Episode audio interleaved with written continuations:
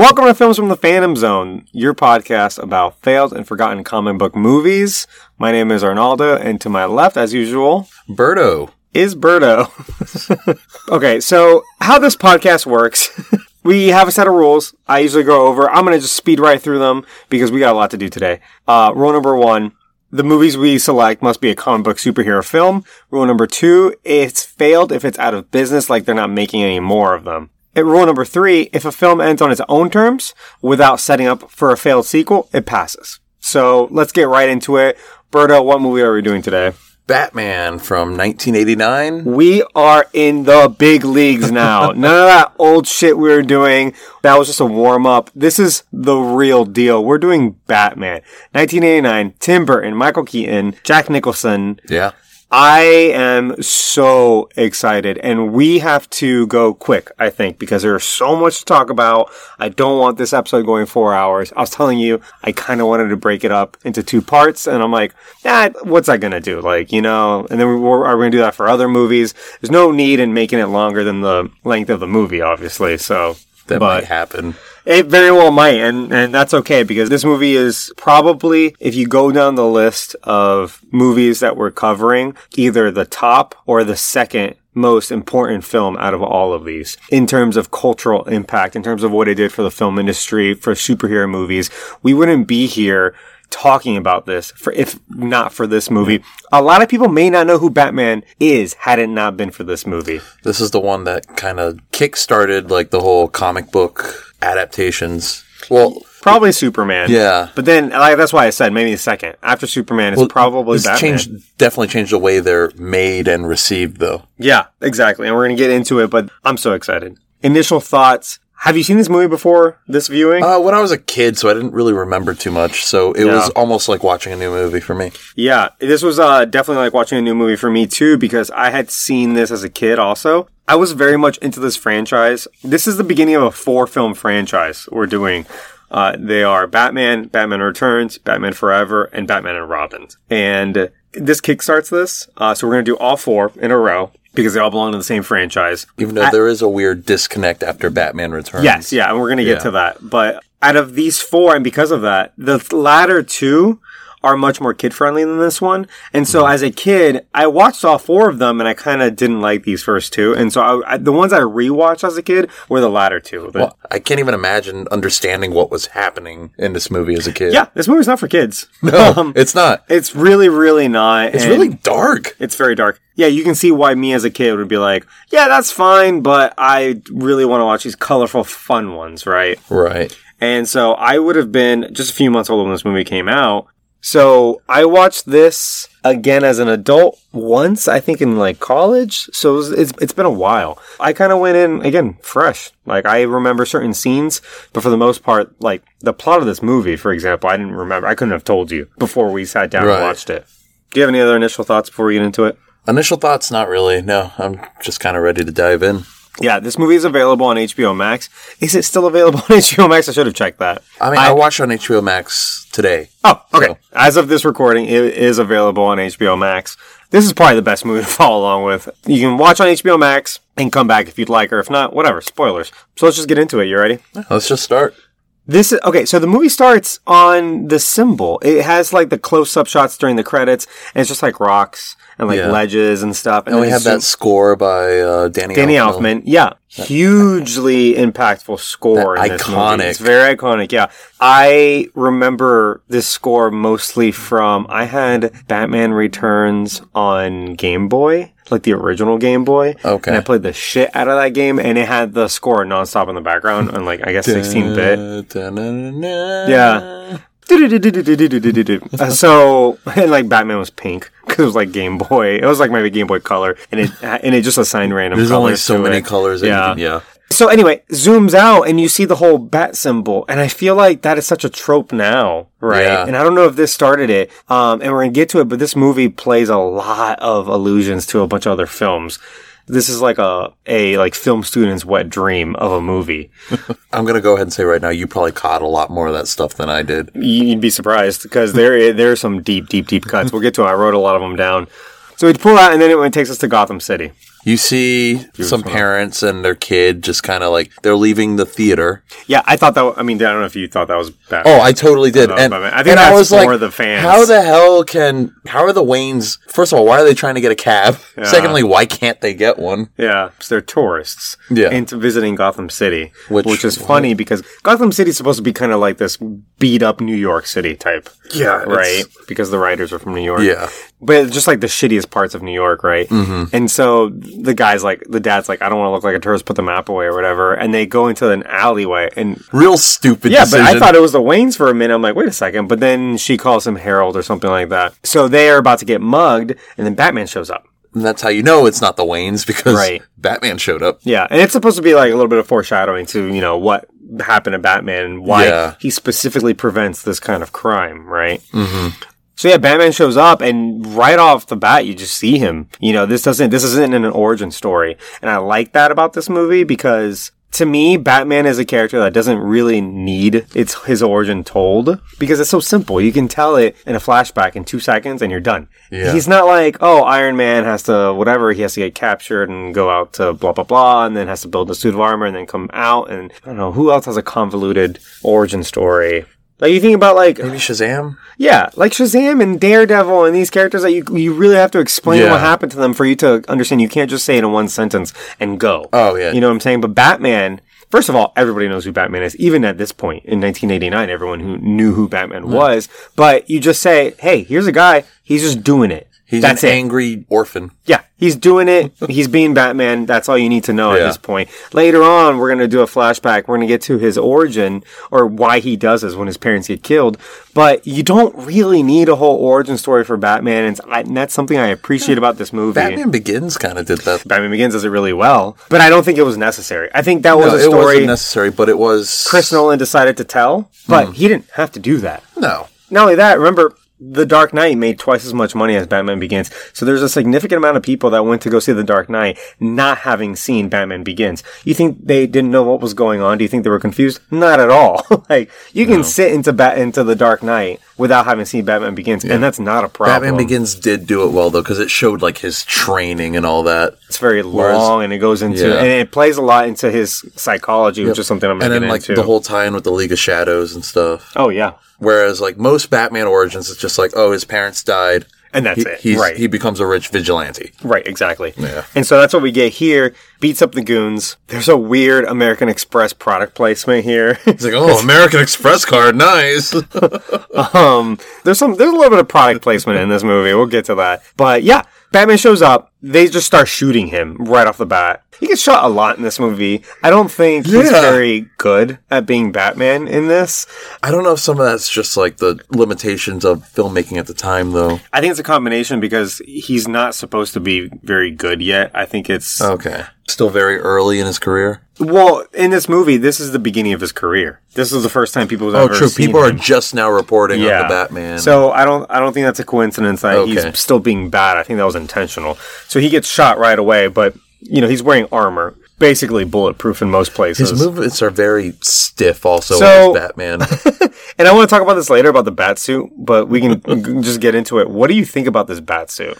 it's not terrible, but it's Hey, do you need to see a picture? Are you yeah. you let's show a picture of it again, but So in the episode description below, I'm gonna put all relevant bat suits so you can see. yeah, This is not my favorite bat suit. no, but it, but this is maybe my, like my third favorite. I, I do like the suit it's a lot. not a bad suit. It does remind me of my childhood with like the yellow on the symbol. yes. Maybe now's a good time to get into the bat suit because the premise of this movie, if you haven't realized, if you don't know about this, is that it's a dark and serious. Oh. The producers kept on saying, we want to do dark and serious Batman, dark and serious Batman, because at the time, there hadn't been that yet. There had been Right. Batman in the 40s who was not dark or serious, but that was closer to the tone than what happened to him in, later on in the 60s. Where he becomes just campy. He gets- kind right. of lame. campy, much more kid friendly. He has a lot of different outfits. Yeah. They're not Very colorful. gray anymore. They're mostly blue. And the thing about the blue, because we're going to talk about bat suits a lot, because it's such a topic of discussion when we talk about Batman,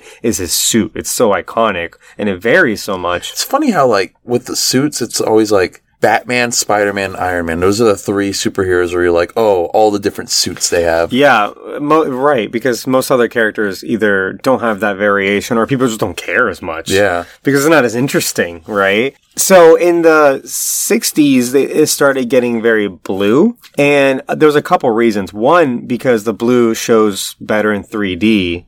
Better depth. You can add shadows to blue. You can't add shadows to black because they didn't have that many colors back then. Yeah, there was only so much that they could do with the technology. with the printers and and Yeah. the budgets that they had because comic books were very very very cheap right so for me i always understood it as even though batman looks like he's gray and blue on the page in story he's black he's like wearing it's just like an art style. it, right. It's so that we can see him on the page out of the 16 colors that they have to use. You know what i mean? Yeah. it's just part of the limitations at the time. But i always understood that he would be he's a creature of the night. He only works at night. He hides in the shadows. He's not going to be wearing bright gray and bright blue. No, it he's doesn't he's going to be wearing sense. black. And so this is pretty much the first one of the first times we see batman in all black I know fans really, really dug it. Fans loved this movie at the time. Well, it's like looking at it, I like the suit. I don't like Michael Keaton's jaw, I guess. Something about his mouth just Something me about off. his face doesn't work with you. Yeah, yeah, so, something. Yeah, so look at the suit below. We're gonna show it, um, and it changes every single movie. And in some movies, there's multiple suits, so that's that's why this is so fun, I think. But I really, really like this suit. Uh, again, I don't think it works now. Like if you saw like Ben Affleck or Robert Pattinson wearing this, I'd be like, well, that's kind of weird. You know what I mean? It, it wouldn't fit. Yeah. But at the time, this is revolutionary, you know? Uh, he's wearing all black, he's got the yellow belt, and then he's got his symbol, which is yellow. If you look at the symbol, the logo specifically, the bat has like extra prongs on its tail. I don't know if you noticed that. yeah. It's not that noticeable in the movie because he's moving around a lot. And you kind of expect it to be the regular symbol, but it's not the regular symbol. Apparently, this is because they didn't fully have the licensing for Batman while they were making this Batman movie. So the They symbol had to be a little bit off brand. It had to be a little, yeah, off brand, and they couldn't do the exact bat symbol. But by the time the movie's released, obviously, they would have had all the licensing. I would hope so. Yeah, so the poster, if you see the poster for this movie, is beautiful. It's just the bat symbol. That's it. In some versions, it says Batman, in some versions, it doesn't. Because the symbol is so fucking iconic that you don't need to put Batman on the poster for people to know this is a Batman movie, right? So I, I think that's super interesting with the tail, but at the same time though, it's like, again, in story, this is his first outing. This is his first time at being Batman. So Yeah. things are gonna change or whatever. Did you notice that the, uh, when he walks out, it's hand drawn? There's a shot. I didn't notice that. There's a, there's a lot of interesting things going on here, filmmaking wise, where he's looking down. There's a shot where Batman turns around and it's from above. So he's pretty small on the screen. Turns around and starts walking and you just see his shadow and his cape. That's all hand drawn animation that they put over this image, kind of like Huh. Space Jam, like Space Jam style. Hand drawn animation over real life. Oh, okay. Yeah. It's one quick Who shot. Roger once you- Rabbit? yeah, yeah. So he gets fine. He gets up. He ties up one of the goons, grabs him, and he's like, and this is one of the most iconic scenes of the movie. He grabs him and he's like, he goes, I'm Batman. Well, he doesn't like do like the growly voice. It's just kind of Michael Keaton talking. I'm Sorry, Batman. that, that was me, yeah. I'm Batman. Oh, yeah. He's not like, well, I'm Batman. He's like, I'm Batman. I don't know. Yeah, anyway, I feel because. like the, the growl thing was Yeah. a Christian Bale thing. yeah, no, no, for sure, for sure, for sure. And he's like, what are you? And he's like, I'm Batman.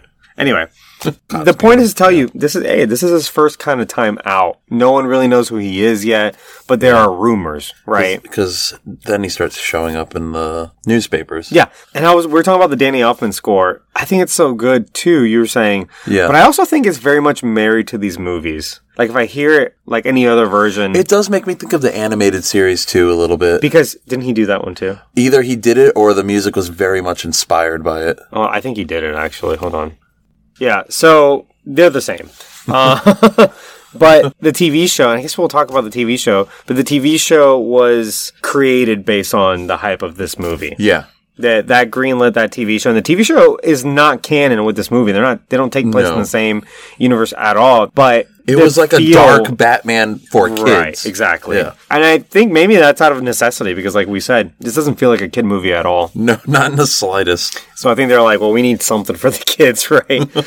In the Joss Whedon cut of Justice League, he got Danny Elfman to score it, and so Danny Elfman used this theme for Batman, Yeah. and I fucking hate it. You hated it, and then like when I was watching it, for me that was one of the like the good parts of the movie, like because it felt like a nice callback. but it it's a different character. It's a different version of Batman, so I don't want to hear The same that theme. one. To you, that theme, Theme. is the Michael. It's Keaton. Michael Keaton, exactly. So it's like saying we just said it. Wouldn't Ben Affleck look weird wearing Michael Keaton's bat suit?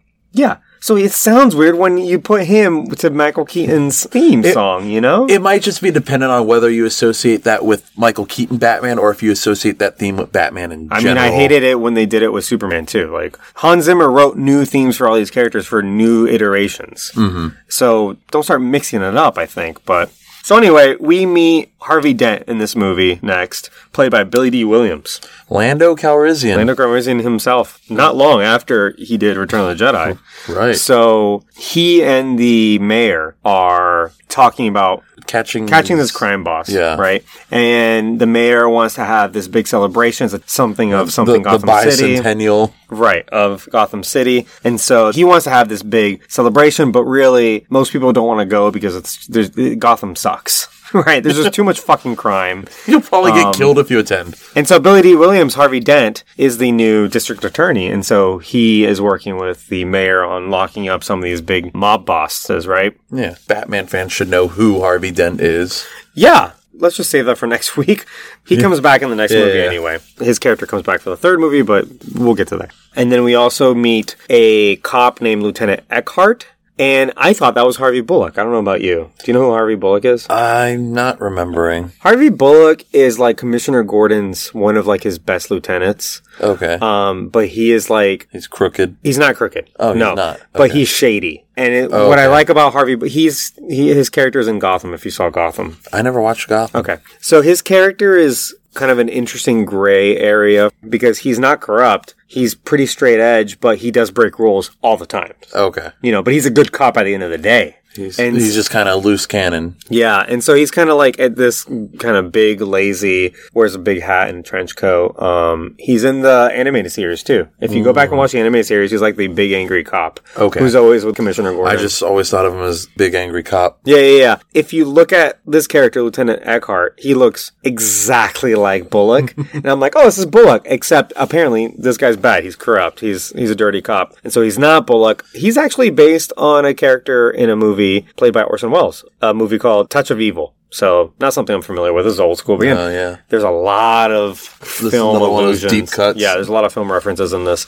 We also meet Alexander Knox, who is a reporter, and he's trying to get information on Batman. So he's interviewing Lieutenant Eckhart, right? And Lieutenant Eckhart's not giving him anything. He's like, "Hey, like, what about the story about the bat?" Like uh, no comment. Yeah, people. It's kind of like this open secret because at this point, apparently, people know about Batman. People have already seen him. There's Yeah. eyewitnesses. or not many, but, No, but- you know, there's rumblings or whatever, Yeah. and nobody wants to talk about it. And this one reporter is trying to nail the story on Batman.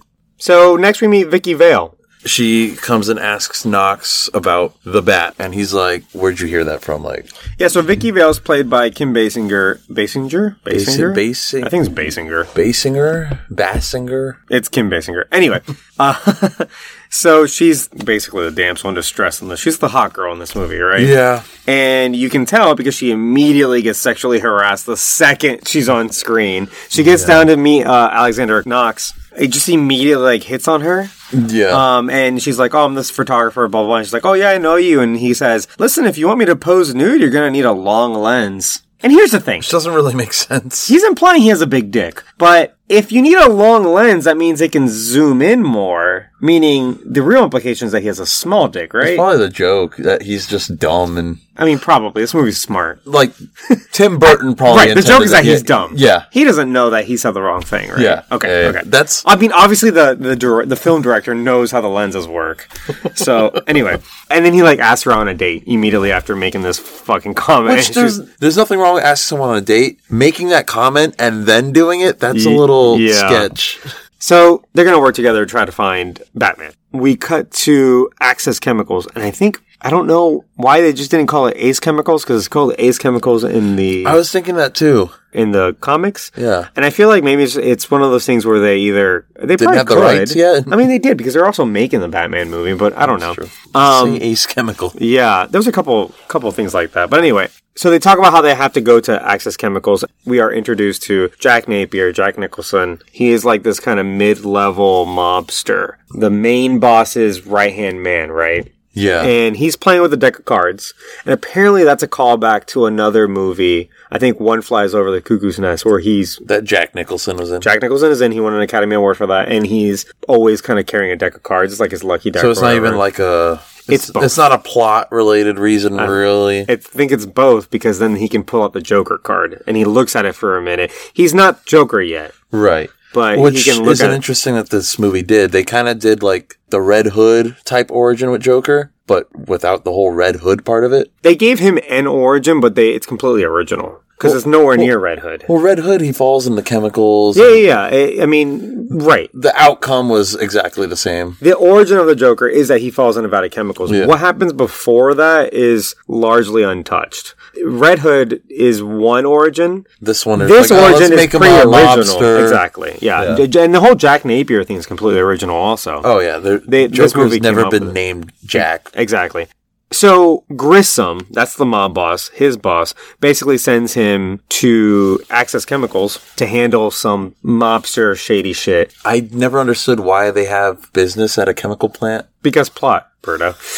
but the real reason is because Jack is sleeping with like his girlfriend. Like they're both sleeping with the same girl. Yeah, Grissom kind of wants to get rid of him and he puts him up to do this job where basically he knows he's going to get it was caught. it was a setup. Yeah, it's a setup. And so he sends him out, and as soon as Jack Nicholson leaves the room, the mob boss at Grissom's like, Your luck's about to change. And I'm like, You're not, who are you talking to? There's nobody there. He's talking to us. He, you just said the quiet thing out loud.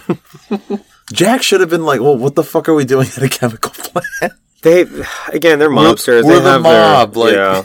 We cut to Wayne Manor where Bruce Wayne is holding a party. Yes. For, I don't know why. Um, but he's a got, rich guy thing. Yeah, rich guy thing. Alex Knox, the reporter, and Vicky Vale got invitations. They want to talk to Bruce Wayne for Right. whatever and reason. they talk to Bruce Wayne and say, "Hey, do you know where Bruce Wayne is?" I find it kind of remarkable that nobody knows what Bruce Wayne looks like. I wrote that in my notes. I'm like, does nobody know what Bruce Wayne looks like? because not only is he this super famous billionaire, I mean, who knows? Maybe in this version he's kind of reclusive. There's some billionaires they out there. we- literally go like, don't- you know who Bruce Wayne is?" And because they're like, not all Elon Musk and like Bill Gates, where we can recognize them true. uh, you know, in a crowd. Some billionaires are reclusives, and we don't. Anyway, it just seemed odd. it did seem very odd, especially when you're in his house. You went go to his party. You don't know what Bruce Wayne looks like, so they're both asking for Bruce Wayne. Meanwhile, Knox is trying to sneak in interviews with all the people there: Commissioner Gordon, uh, Harvey Dent, And no one's any it. cop that wants to talk to him, any government official that wants to talk to him. No one's giving just him anything. screams Yeah. desperation. Right. So that's when we first see Michael Keaton as Bruce Wayne. Oh, He's at his party, and I love that there's a there's a running gag where he keeps on picking up like a champagne flute and just setting down in random places, and Alfred just keeps on like picking up right behind him. this is Alfred, like he's constantly cleaning up after Batman in many more ways than one, right? Yeah. So he gets to talk to Vicky Vale, and Vicky realizes that he's Bruce Wayne. And they get a moment alone in like this random kind of room with a bunch of like suits of armor. They're totally like talking shit about Bruce Wayne too while he's standing right behind. They don't know it's him. Again, why don't They're like, what why- kind of weirdo gets a bunch of reporters. armor? Yeah, and they're reporters. Why don't you know what Bruce Wayne looks like? There's this cool room with the suits of armor, and then they're just talking shit like, what weirdo collects this? And I think that's really good uh, symbolism, and there's good imagery. Like they're in Yeah. a room full of suits of armor, Yeah. and it's Batman. You know what I mean? And then But- um, they're like, oh, where do you think this suit's from? And Bruce, like, behind him just says, oh, that's from Japan. He's like, how and do he's you like, know? how do you know that? Bought it in I bought it in Japan." Japan. Because I'm Bruce Wayne. You fuck. That was actually a good scene. Uh, I really like the Knox guy, the reporter. And I was telling you this, I had a Mandela effect moment because I was like, oh, this guy, I know him from all the other things he's done. And then I realized I don't know anything else he's been in. And then I looked it up and I don't. I didn't. I haven't seen anything else that he's in. Uh, his name is Robert Wuhl. I did maybe an hour's worth of research looking this guy up to see what the fuck I know him from About to look him up. and I th- I think I just made it up. Like I had like a full on Mandela effect. Like there's a parallel universe where he's in a bunch of stuff that I've seen because I could not find a single thing I thought was familiar. He does have a familiar face. I, and the way he talks, his voice, I'm like, this guy's in something. He's in Home Alone. He's in Ghostbusters. He's in. He's not in any of those things. He's not in anything I've ever seen before. So? I don't know.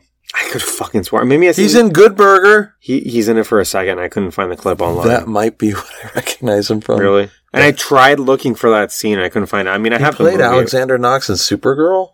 Yeah, so he reprises his role in What? in last year. What The crossover Crisis on Infinite Earth. Yep, the Crisis crossover. Yep. Wow. So I didn't see that. Did I didn't see that, either. No. Yeah, I I kind of fell off those shows. Yeah, I fell off them almost immediately. for that reason, I kind of want to go back and I mean for other reasons too, but I want to watch those. I want to at least see that crossover because they got like the people from Smallville too. Kevin Conroy. They got a bunch of people here. Yeah. Brandon Routh. Yeah. So anyway, Alexander Knox, this guy, he says to him like, "Oh, he can have a grant," and then later on, he's like, "Oh yeah, Alfred, get this guy a grant yeah. for like his uh, I don't know, research or something." Meanwhile, Commissioner Gordon is called off by a cop, which I don't know if you noticed, that guy looks just like Michael B. Jordan. Michael B. Jordan, cop, time traveler, uh, says to him like, "Hey, Axis Chemicals is getting hit up by Grissom's men," and he's like, It's like, oh, why didn't we know about this? Who, you know, what cop in is, charge? who's, yeah, what cop is, who's in charge of this? And they say, oh, it's Eckhart, that lieutenant that we knew was crooked, but And he's like, oh, no. Jesus Christ. And so it seems like Commissioner Gordon knows that Eckhart is crooked. Yeah, because he was like distressed that that was the cop responding to it. Like he wasn't surprised at all. Also, Yeah. so they leave. Alfred comes up, interrupts Bruce Wayne, and and he's like, "You should know that Commissioner Gordon left pretty quickly, if you know what I mean." Nudge, nudge. and he's like, oh, hey, I gotta go, guys. Yeah. so he's like Bruce Wayne, right? So he goes into the Batcave, whatever. Back at Axis Chemicals, they're trashing the place. Something I love about all For the bad guys. They're trashing the place. I don't. I don't remember. It's mob shit. Uh, something I love about the mobsters in this is that they're all wearing like fedoras from like the twenties. Fedoras and pinstripe suits. Yeah. While they're doing a job. Yeah. because Gotham City and a lot of different iterations of Batman is supposed to be timeless. It's like this weird timeless place where things from all eras coexist, you know? Yeah. Like there's old cars and old phones and and the buildings are all gothic or Yeah, they they're have like gargoyles on them. Yeah, well they're either gothic or they're art deco. Which is like a 50s style with very sleek lines. Think of like uh like diners or Mhm. like uh Epcot, you know. like like a fu- like a futurist type look, Yeah, it's like rounded edges and straight lines Yeah. and a lot like of like what they thought the future was going to look like. yeah, it's called Art Deco. It's from the fifties. Okay. It's really cool, honestly. Um, like a lot of like Miami looks like that. Batman the Animated Series was a lot of Art Deco too. But anyway, so I like that the the villains are in these kind of like gangster outfits from like the twenties and thirties, but the movie is set in the eighties. But everything just kind of feels they, timeless, They you know. kind of look ridiculous though, going around a chemical plant wearing like Yeah. suits. I like the hats though. The hats were cool. so that gets broken up by the cops, and Commissioner Gordon's like not surprised to see Eckhart at all. I'm like, don't you know he's crooked? Like you know he's crooked. and Eckhart was there to kill Jack. Oh, right, because again, he's also paid by the Yeah. same guy, Grissom. His job was to kill Jack Napier. Uh, it was Jack Nicholson. Yeah. But then when Commissioner Gordon shows up, he's like, "Nobody shoot at Jack. Like, if you do, you're going to answer to me." Yeah, because they want to arrest him Yeah. so that they can That's get like the- Grissom. that's their the- whole That's thing. their goal, right? Yeah. And so there's a lot of different parties here. There's a shootout. There's actually a lot going on. Yeah, Jack Nicholson, Jack Napier, he kind of runs off on his own. Eckhart is kind of like trying to sneak away, and then Batman shows up on top of this, right? And none of these people have seen Batman yet. So Jack starts running away. He starts fucking destroying the place. Chemicals are going everywhere. he's- he's, like pulling lines and flipping switches, and, And also, they're having a shootout in a chemical plant. Some of these are probably flammable, obviously. But I love how they're all colored like green and purple Yeah. and like a lot of green and purple, obviously, because those are Joker's colors. In a movie that's mostly just dark and black, right? So Batman corners him. They're on like a railing. Jack shoots him, he's always getting shot, but this time he deflects it with his gauntlet in true Wonder Woman fashion, right? He just kind of. I immediately thought of Wonder Woman Yeah. when he did that. That, who knows? It might have been a Wonder Woman reference. It probably is. So one of those ricochets and hits Jack in the fucking face. Yeah, he gets shot in the face. And I'm like, holy shit, there's a lot of blood too. I'm like, this is this is pretty good. He gets shot and he falls over the rail, but Batman catches him. Because again, Batman doesn't want anyone to die really. Sort of. He actually kills a ton of people in this movie. but he he tries to save him, but ends up dropping him. Uh, Jack the falls in the vat of chemicals. and it's assumed that he's dead. Obviously, but we all know he's about to become the Joker, right? Yeah. So yeah, cut back to uh, whatever the newspaper place, and Knox and Vicky Vale are there, and she says she has a date with Bruce Wayne. You said right? Yeah. And I don't remember like, what. Oh, he's like a rich dick, basically. He's like, oh, that guy's a stiff. Like, you should go out with me. Yeah, it keeps on hitting on her. so they have a date back in Wayne Manor, They're on this long ass table. yeah. So they're in his dining room. They're in a very long table. They're sitting on opposite ends, and it's super awkward. And she's like, "Do you usually eat in this room?" And he's like, "I'm not sure I've ever even been in this room." and so they get up, they go finish their food in the pantry with Alfred, and they hang out with him for a bit. What do you think about Alfred in this? Michael Alfred's Gough. pretty cool. I like him. He's honestly kind of what I picture Alfred to be. So yeah, Michael Gough, British actor, pretty old already at this point. Um, Mm-hmm. he is the only through line through all of these movies. He's offered all four of them. Even though the rest of the cast changes, the director changes. How do we? Do they ever explain how Harvey Dent becomes white? Okay, I guess we'll get to that. I like. I really like this Alfred, but at the same time, I just feel like he's just a servant. He's not really a three dimensional character, and I like the versions of Alfred where he's more kind of like. Involved. I mean, he's more involved. He's more three dimensional. He's more kind of giving Batman shit, you know. Where this one, he's just kind of like picking up after Batman all the time. They have like a nice little moment here, like while he's telling like the story about like Bruce as a kid, though. Oh yeah, for sure. And it does kind They're just kind of like shooting the shit with him. It seems like yeah. Weird place to have a date is your house. like that's a, a manner. That's a booty call, right? But she's pretty drunk, she even says. She kind of trips, and they end up sleeping together. Damn. Yeah, right. and then weird thing, she wakes up and sees him like on one of those like hang upside down, do sit up machines, Yeah. like a bat. She like falls back asleep, like She's like, huh, that's weird. Yeah, I didn't really go anywhere. I was just there for kind of the illusion or whatever. But the next morning, he's like, "Oh, I've got shit to do. Sorry, I can't see They're you like they're setting like a date or whatever, and she. Yeah, she's like, "Oh, can can I see you whenever?" And he's like, "Oh, I have an important meeting." And so she's like, okay, you'll be out of town, whatever. I'll see you when you get back. On her way out, she says bye to Alfred. And she's like, oh, like, you know, have fun on your trip. And he's like, we're not going on a trip. yeah, Alfred immediately outs Bruce. dude. like, first of all, you're smarter than this, Alfred. You're supposed to be covering his lies all the time. Alfred's like, "What the fuck are you talking about?" like, are you just going to tell her he's Batman while you're at it? Yeah, and she's like, "Well, that's weird." yeah, so she gets the feeling that is like a weird one night stand and So she's, she- he's she not interested She in starts her. like stalking him. well, I mean, again, she's a photographer, journalist. Yeah. Meanwhile, Knox is more interested in getting more on Batman, not Bruce Wayne. But she's like, I want to learn more about Bruce Wayne. Because he's hot. Yeah, exactly. she walks away and he's like, I don't want Bruce Wayne. I want Batman. There's all these like little bits where like, how has no one figured this out yet, you know? Cut back to Jack Napier. He's turned into the Joker because he's been in the vat of chemicals, right? You know, if you fall in bleach, you're probably, probably gonna dead. die. It depends on how fast you get out, if you swallow any of it. Which, if you fall into it, Like drowning is bad enough. If you drown in bleach, you're extra dead, I guess. falling into any liquid, like some of it's going to get inside of you. Yeah, sure. Anyway, we see him getting surgery by some like back alley surgeon, and he's like, "Look, these are the tools I got. Like, I'm sorry." Those tools are uh, nod to Little Shop of Horrors. Really? Yeah, it's like the same exact tools and the same layout and everything. That the dentist uses? Yep, yep, yep.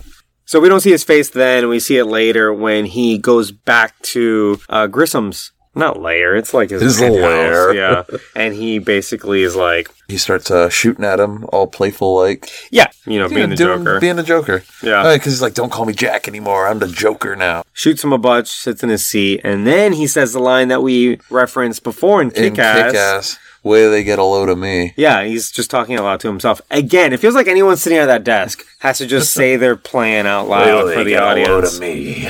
We thought that was a reference to this, which it was, but that in and of itself is a reference to another movie. Fuck, I had it written down. Hold What's on. that a reference to? it's a line from Going South. Shit, of course. It's a it's a reference to another Jack Nicholson movie. Actually, Jack Nicholson directed this movie.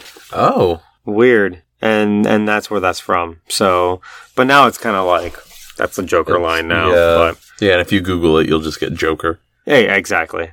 So let's speed this up a little bit. So now that Grissom's dead, like another mob boss Oh, took his spot. Took over something, like one of his businesses, and he and he makes a big speech on top of the city hall steps, which is the only exterior set in this whole movie.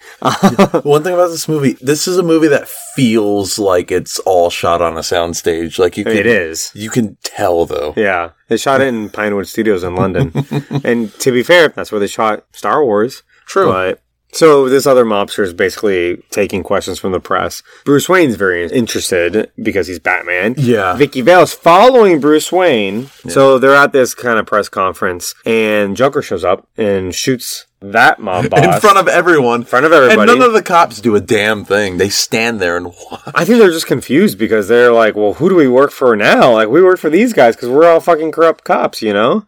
And Bruce Wayne, it's funny because he's, again, he's Batman. He kind of forgets for a moment that he's not. He's like kind of walking up to him as they're shooting, and he's like, "What the hell?" Because, and then all these other Joker goons show up and they're all clown based. Like, they have jackets. They- They look like mimes, and There's like, a, well, there's a couple mimes Yeah. that are also working for him. Where'd you get all these people so quickly? like, where'd you get these jackets made?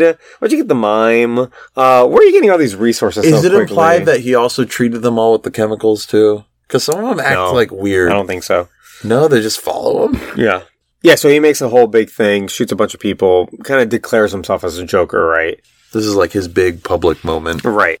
So, kind of the next important thing we see are the news shows. They're talking about murders with creepy smiles. So, like two models Yeah, that died with like big, big smiles on their faces. like incredibly creepy looking. Yeah. And as it's happening, one of the reporters starts laughing maniacally, uncontrollably. and then dies. And she dies with a big smile on her face. Uh, and then the Joker takes over the airwaves. And then you find out that he's been tampering with things that you would buy, like makeup, Beauty shampoo, supplies, yeah. putting chemicals in it, Yeah. obviously, which is a really scary thought. This is a very Joker thing to do. Because he kills randomly. He's a psycho. Yeah. Right? He he doesn't care. Exactly. Product tampering is fucking scary. Oh, yeah, for sure. It's almost like an infomercial type Yeah, thing. it's pretty good, honestly. yeah, it's very Joker. Uh, oh, it's super on brand for Joker. Um, there's a lot of things that this movie nails about the Joker. So the next time we see the, the news anchors, they're all like not wearing makeup. Their hair is all fucked up. They look ugly. There's a lot of subtle humor in this. Yeah, so I thought that was hilarious. that's really funny. Like one of them has like two huge pimples. they just look miserable. Like no one's shampooing anymore. no. So Bruce Wayne's doing his own detective work and he gets this file on Jack Napier and he sees that he's like been working for mobs his whole life. But he's also a chemist. But he's also a chemist Uh-huh. and an artist. Those are like the two things that he studied in university or whatever. yeah, art and chemistry. Like, Yeah. And it's just kind of to explain why he's able to why do all this. yeah, why he's good at this. So Vicki Vale leaves a message with Alfred. Like, hey, like I'm gonna be late to the meeting at the mu- museum. Yeah, because she thinks that Bruce Wayne wants to look over his portfolio, but really the Joker invited her because he saw pictures He of said- her. oh, and he goes like, "Oh, stop the presses! Who is that?" Yeah. if anything, it's cool that the Joker. It's fine that the Joker's being all like honka honka. You know, he's Yeah. the Joker. He's the bad guy. You know. Yeah. But anyway, A- And then Bruce is like, "I didn't have a meeting with her." right. So he puts that together really quickly because he's supposed to be the world's greatest detective. So he he gets None ready of the to go. movies ever really highlight his detective work. Yeah, he's pretty smart in this, I think. Smarter than the average man, I guess. So, yeah, she's at the museum, and Joker and his goons show up, and this scene is super famous. But this, so th- one of the goons has a big stereo, and he starts playing a it's a Prince song. boombox. Yeah, it's a big right. It's a big boombox from 1989, and he starts playing like a Prince song, and they're all start vandalizing Yeah. like all the artwork. I wasn't like super into the scene. It seemed it felt on brand for Joker, but for this movie, the tone of it just seemed odd. Okay, so I think, and I'm not positive, but I think there was like some contractual deal with Prince because the movie credits him right off, like from the beginning. Like in the credits, it says like score by Danny Elfman, all songs performed and written by Prince. And like it's weird odd. that that's yeah, it's weird that that's like in the credits of a movie. So they like they had to include something like this. There are two Prince songs in this movie that they play for at least a minute yeah, each. it, it almost felt like It's they were a playing the whole song. Yeah. it's like heavy product placement, basically, Mm-hmm. is what this feels like. And so this whole scene, there's very little talking in it. They're just vandalizing all the artwork to this Prince song so that you can hear the whole song. It's like Yeah. a music video. it kind of is. Yeah. And this whole thing, by the way, is a reference to a couple things, but one, in the 1966 show, the Batman show, there's Cesar Romero's Joker does this where he vandalizes artwork and he kind of like, quote unquote, improves it by like Oh. jokerizing it, you know? Yeah. One of them, he literally writes, "Joker was here." Yeah. Stupid shit like that. I mean, that's what the Joker's all about. Yeah. So he works his way up to Vicki Vale. She had gotten a box that says "put this on," and it's like a gas mask. Yeah, and then he gasses the place. Gasses and the place. kills everyone. I was Yeah, everyone's dead. Yeah. Mass murderer. This was before they got in. And so by the time he gets up there, he's like, oh, you can take that off. There's a part here, he had just walked by like George Washington. Yeah. And he says, oh, you know, one dollar bill or whatever, and then keeps going. And then he's talking to her. It's supposed to be like this date or whatever. They set up like these candles and stuff, and the music changes. He has that ridiculous lighter. Oh yeah, he's got the lighter that like shoots like it's like a flamethrower lighter. I, that's cool. I want one of those. He lights all three candles at once. But he kind of like gives her a proposition. He wants her to be his new like boo thing, right? But he says he wants to do art because he's all physically scarred. You know, he's got his smile or whatever. His last girlfriend, it was like the mom boss's girlfriend. She's there and she's very like confused and he's fucked with her face a bunch. To the He's- point where she's like wearing a mask now. yeah. And so she's been deformed and he's like, oh, you know, that's a rough sketch, but you're going to be my next whatever. Like, I'm going to fuck with your face and make you beautiful just like me. Like, I'm trying to do artwork. But there's a line there that she goes, like, what's your goal? Like, what do you want? And he goes, my face on the $1 bill. And he's only saying that because he literally just saw George Washington a second ago. It's the portrait from the $1 bill. That's super Joker. That he's making shit up on the spot, you know? He's completely random. I want my face on a one dollar bill. Okay. Yeah, doesn't make any sense. He's just saying that because he saw it a second ago, you Yeah. know? So he tries to hit her face with acid, but right at that moment, who shows up but Batman? Da, da, na, na, na, na. Yeah, he crashes through the roof. He's I think he's supposed to be gliding with his wings, but you can see the rope, You see the string. the cable His holding wing, him. he kind of lands like very slowly, and after he lands, his wings are still like open for a little bit. yeah. Look, the effects aren't there. You kind of have to pretend a little bit, right? You have to Yeah, there's a kind of wave all that of up. disbelief. Yeah, it's 1989 too. You got to give them credit where it's due, Mm-hmm. but just pretend that cable's not there. They should have just got rid of it in post. I don't know why they didn't. So he gets there, he grabs Vicki Vale, he does another cable trick, kind of shoots, and he zip lines down to the front Yeah. door. And then there's like a chase scene after this. Yeah, well, that's when Joker goes, Where does he get those wonderful toys? It's just another kind of really good Joker line, I think. Um, and then we see the Batmobile. Yeah, there's that chase scene Yeah. you're saying. What do you think about the Batmobile? I like it. It looks like the classic Batmobile. It's sort of based on a high speed car. okay. Yeah. I think it's perfect for this movie. It's very stylistic. Mm-hmm. It's like it's kind of Art Deco. It fits the same kind of motifs that we see all around Gotham City. With it's fantastic in that sense. I don't believe that that car can even drive.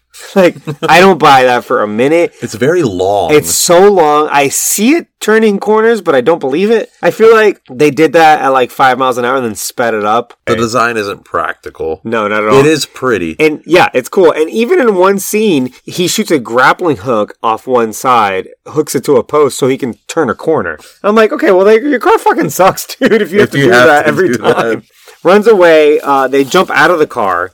And then they're just running like in a crowd. Not very Batman of you, I think. Yeah. But he says to his car, he goes, he's like uh, Sentry motor, and like this armor plating grows all over the car, which I thought was super cool. That was uh, stop motion, if you couldn't tell. yeah, no, you can tell. Yeah, it's super stop motiony, but it looks it looks It's fine. a It looks very good. Tim Burton thing to yeah, into the movie. yeah. So they kind of run into an alley, and I'm like, "Why? You're in the car. You could have just drove it away." Oh, I think I have written down like what's with Gotham City and alleys. But like, why get out of the car? You know, gets out of the car. They get cornered in the alley. Obviously, But like, are they muggers or were they Joker's men? it's Joker's people or whatever. Okay. He says to her, and Vicki Vale is like this very skinny woman or whatever. She's like, Yeah. how much do you weigh?" She's like, what does she say? Like 108, 115 or something like that. I think for her, it, not important. So he hooks her up to like his like batarang. And they're flying up, and he's like, "Hold on to this," and he flies off. he kind of just going. falls down. yeah, he glides down or whatever, and he she doesn't even keeps glide. He like hits. Oh yeah, you're right.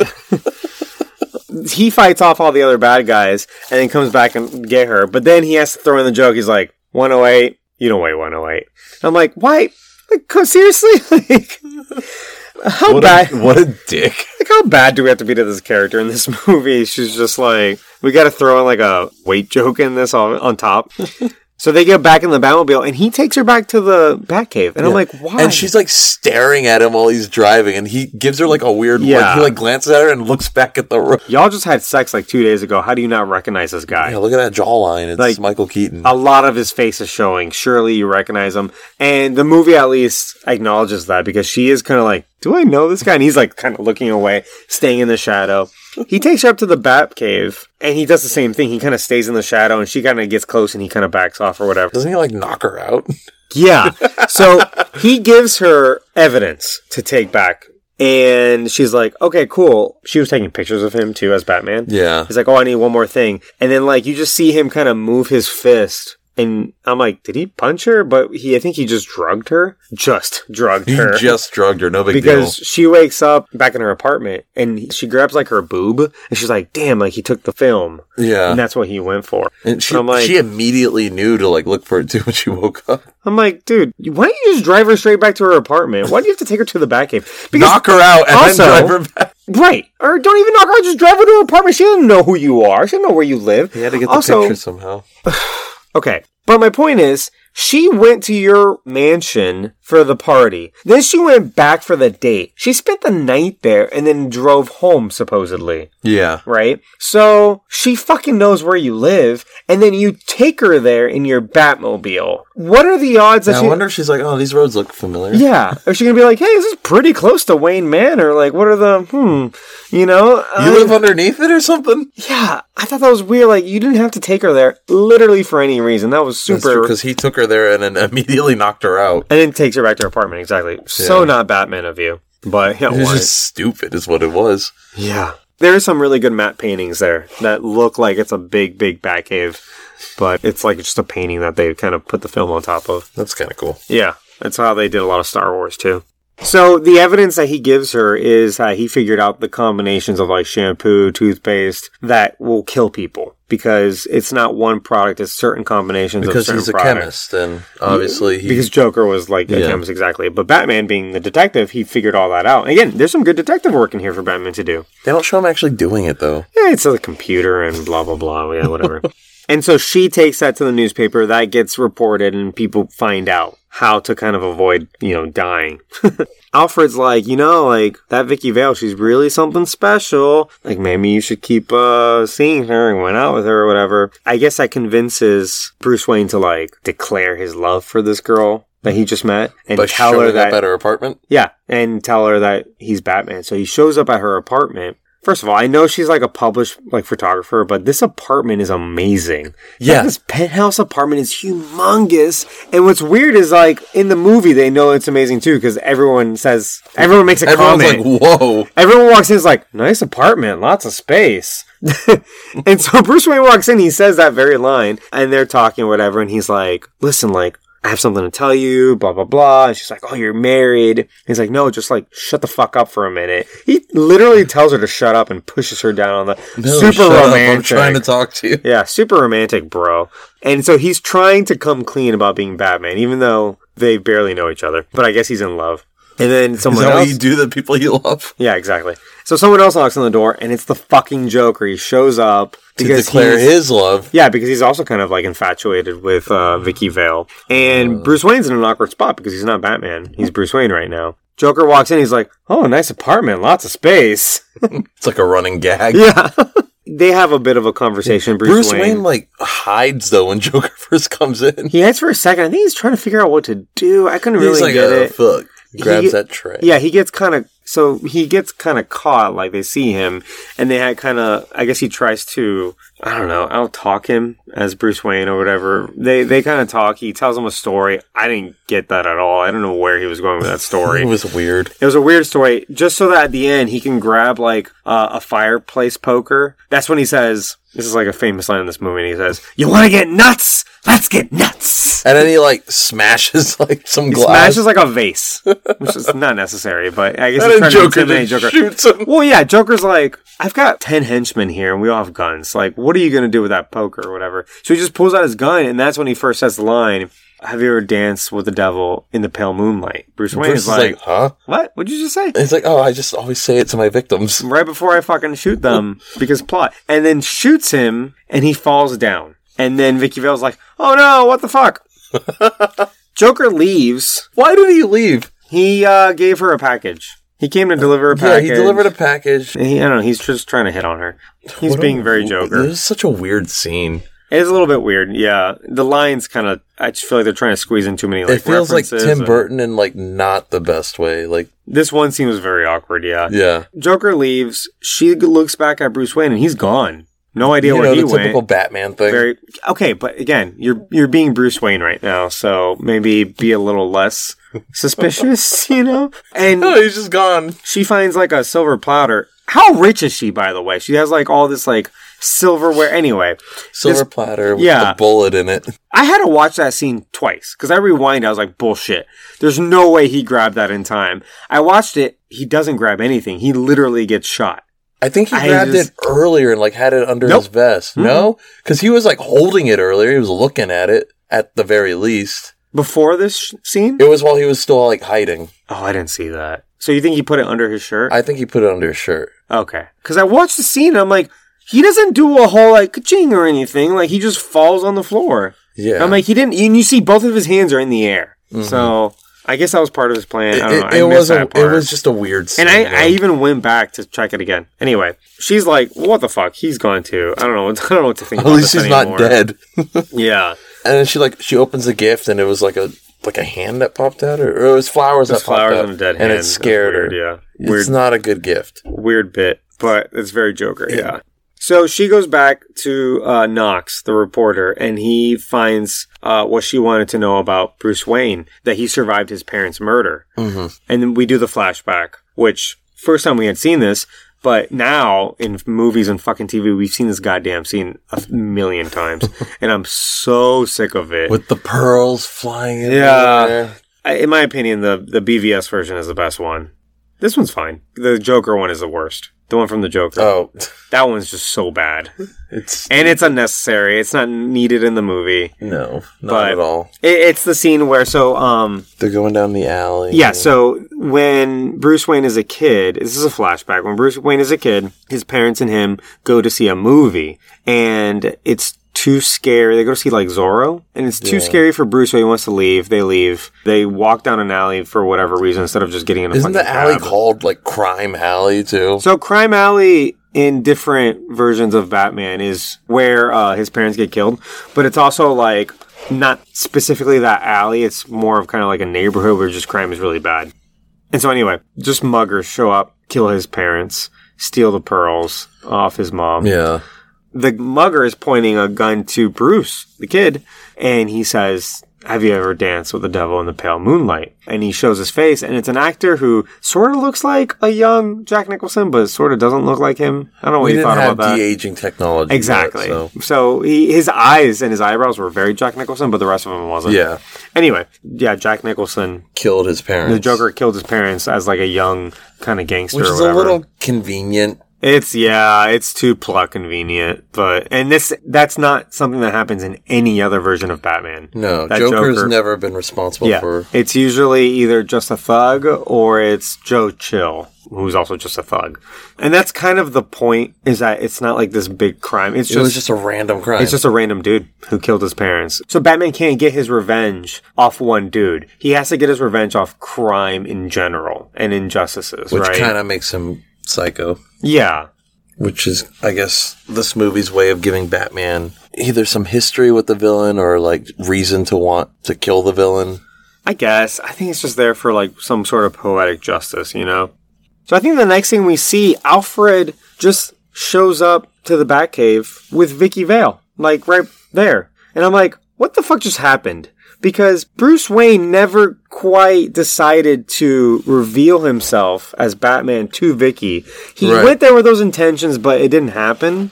And did Alfred just make that decision for him? Kind of fucked up, Alfred. Or did Vicki show up and he's like, hey, while you're here, just come with me. We're going to go down to the Batcave. Yeah, I already told you we're not going on a trip, so. Yeah, exactly. I thought that was really weird. And so I guess the decision was made for him and they're talking, whatever. And they straight up say that they're like in love. You, you've had three scenes. You Three know, like- scenes, one date. Yeah, you guys barely know each other. yeah, they just throw the word love around a lot. So she knows that that's Batman now. And then the Joker hijacks the airwaves again. And he says something about the bicentennial and that he's going to be there and he's going to give out $20 million in cash. to get a bunch of people to show up. Yeah. So, like, show up, blah, blah, blah. And I thought, how Dude, stupid are people? Like, This are you dude really just gonna- killed so many people. Yeah, like y'all were just scared of, of being killed by him through the shampoo and stuff. But he says he's going to throw out a couple hundred dollar bills and you're going to show up. Because, I mean, again, he throws $20 million. And I thought about that. So I, I was like, would go. I go? I couldn't. I'm like, no, I wouldn't go. Hell no. Especially right after this guy had murdered so many people. But people are excited. They show up. He shows up with his fucking parade float and his balloon. And he's playing another Prince song that goes on for a good minute. And there's no other lines. Like, they're, they're not talking. This was another dancing. scene where I just wasn't a fan of. It's definitely like this Prince collaboration, right? Yeah. So Batman's thing is right now is that he wants to go blow up the chemical plant Axis because he's like that's where he's making chemicals. I'm just gonna go there, blow it up. He's driving with his Batmobile, pops a bunch, couple machine guns out of the Batmobile, and blows through the door, goes in.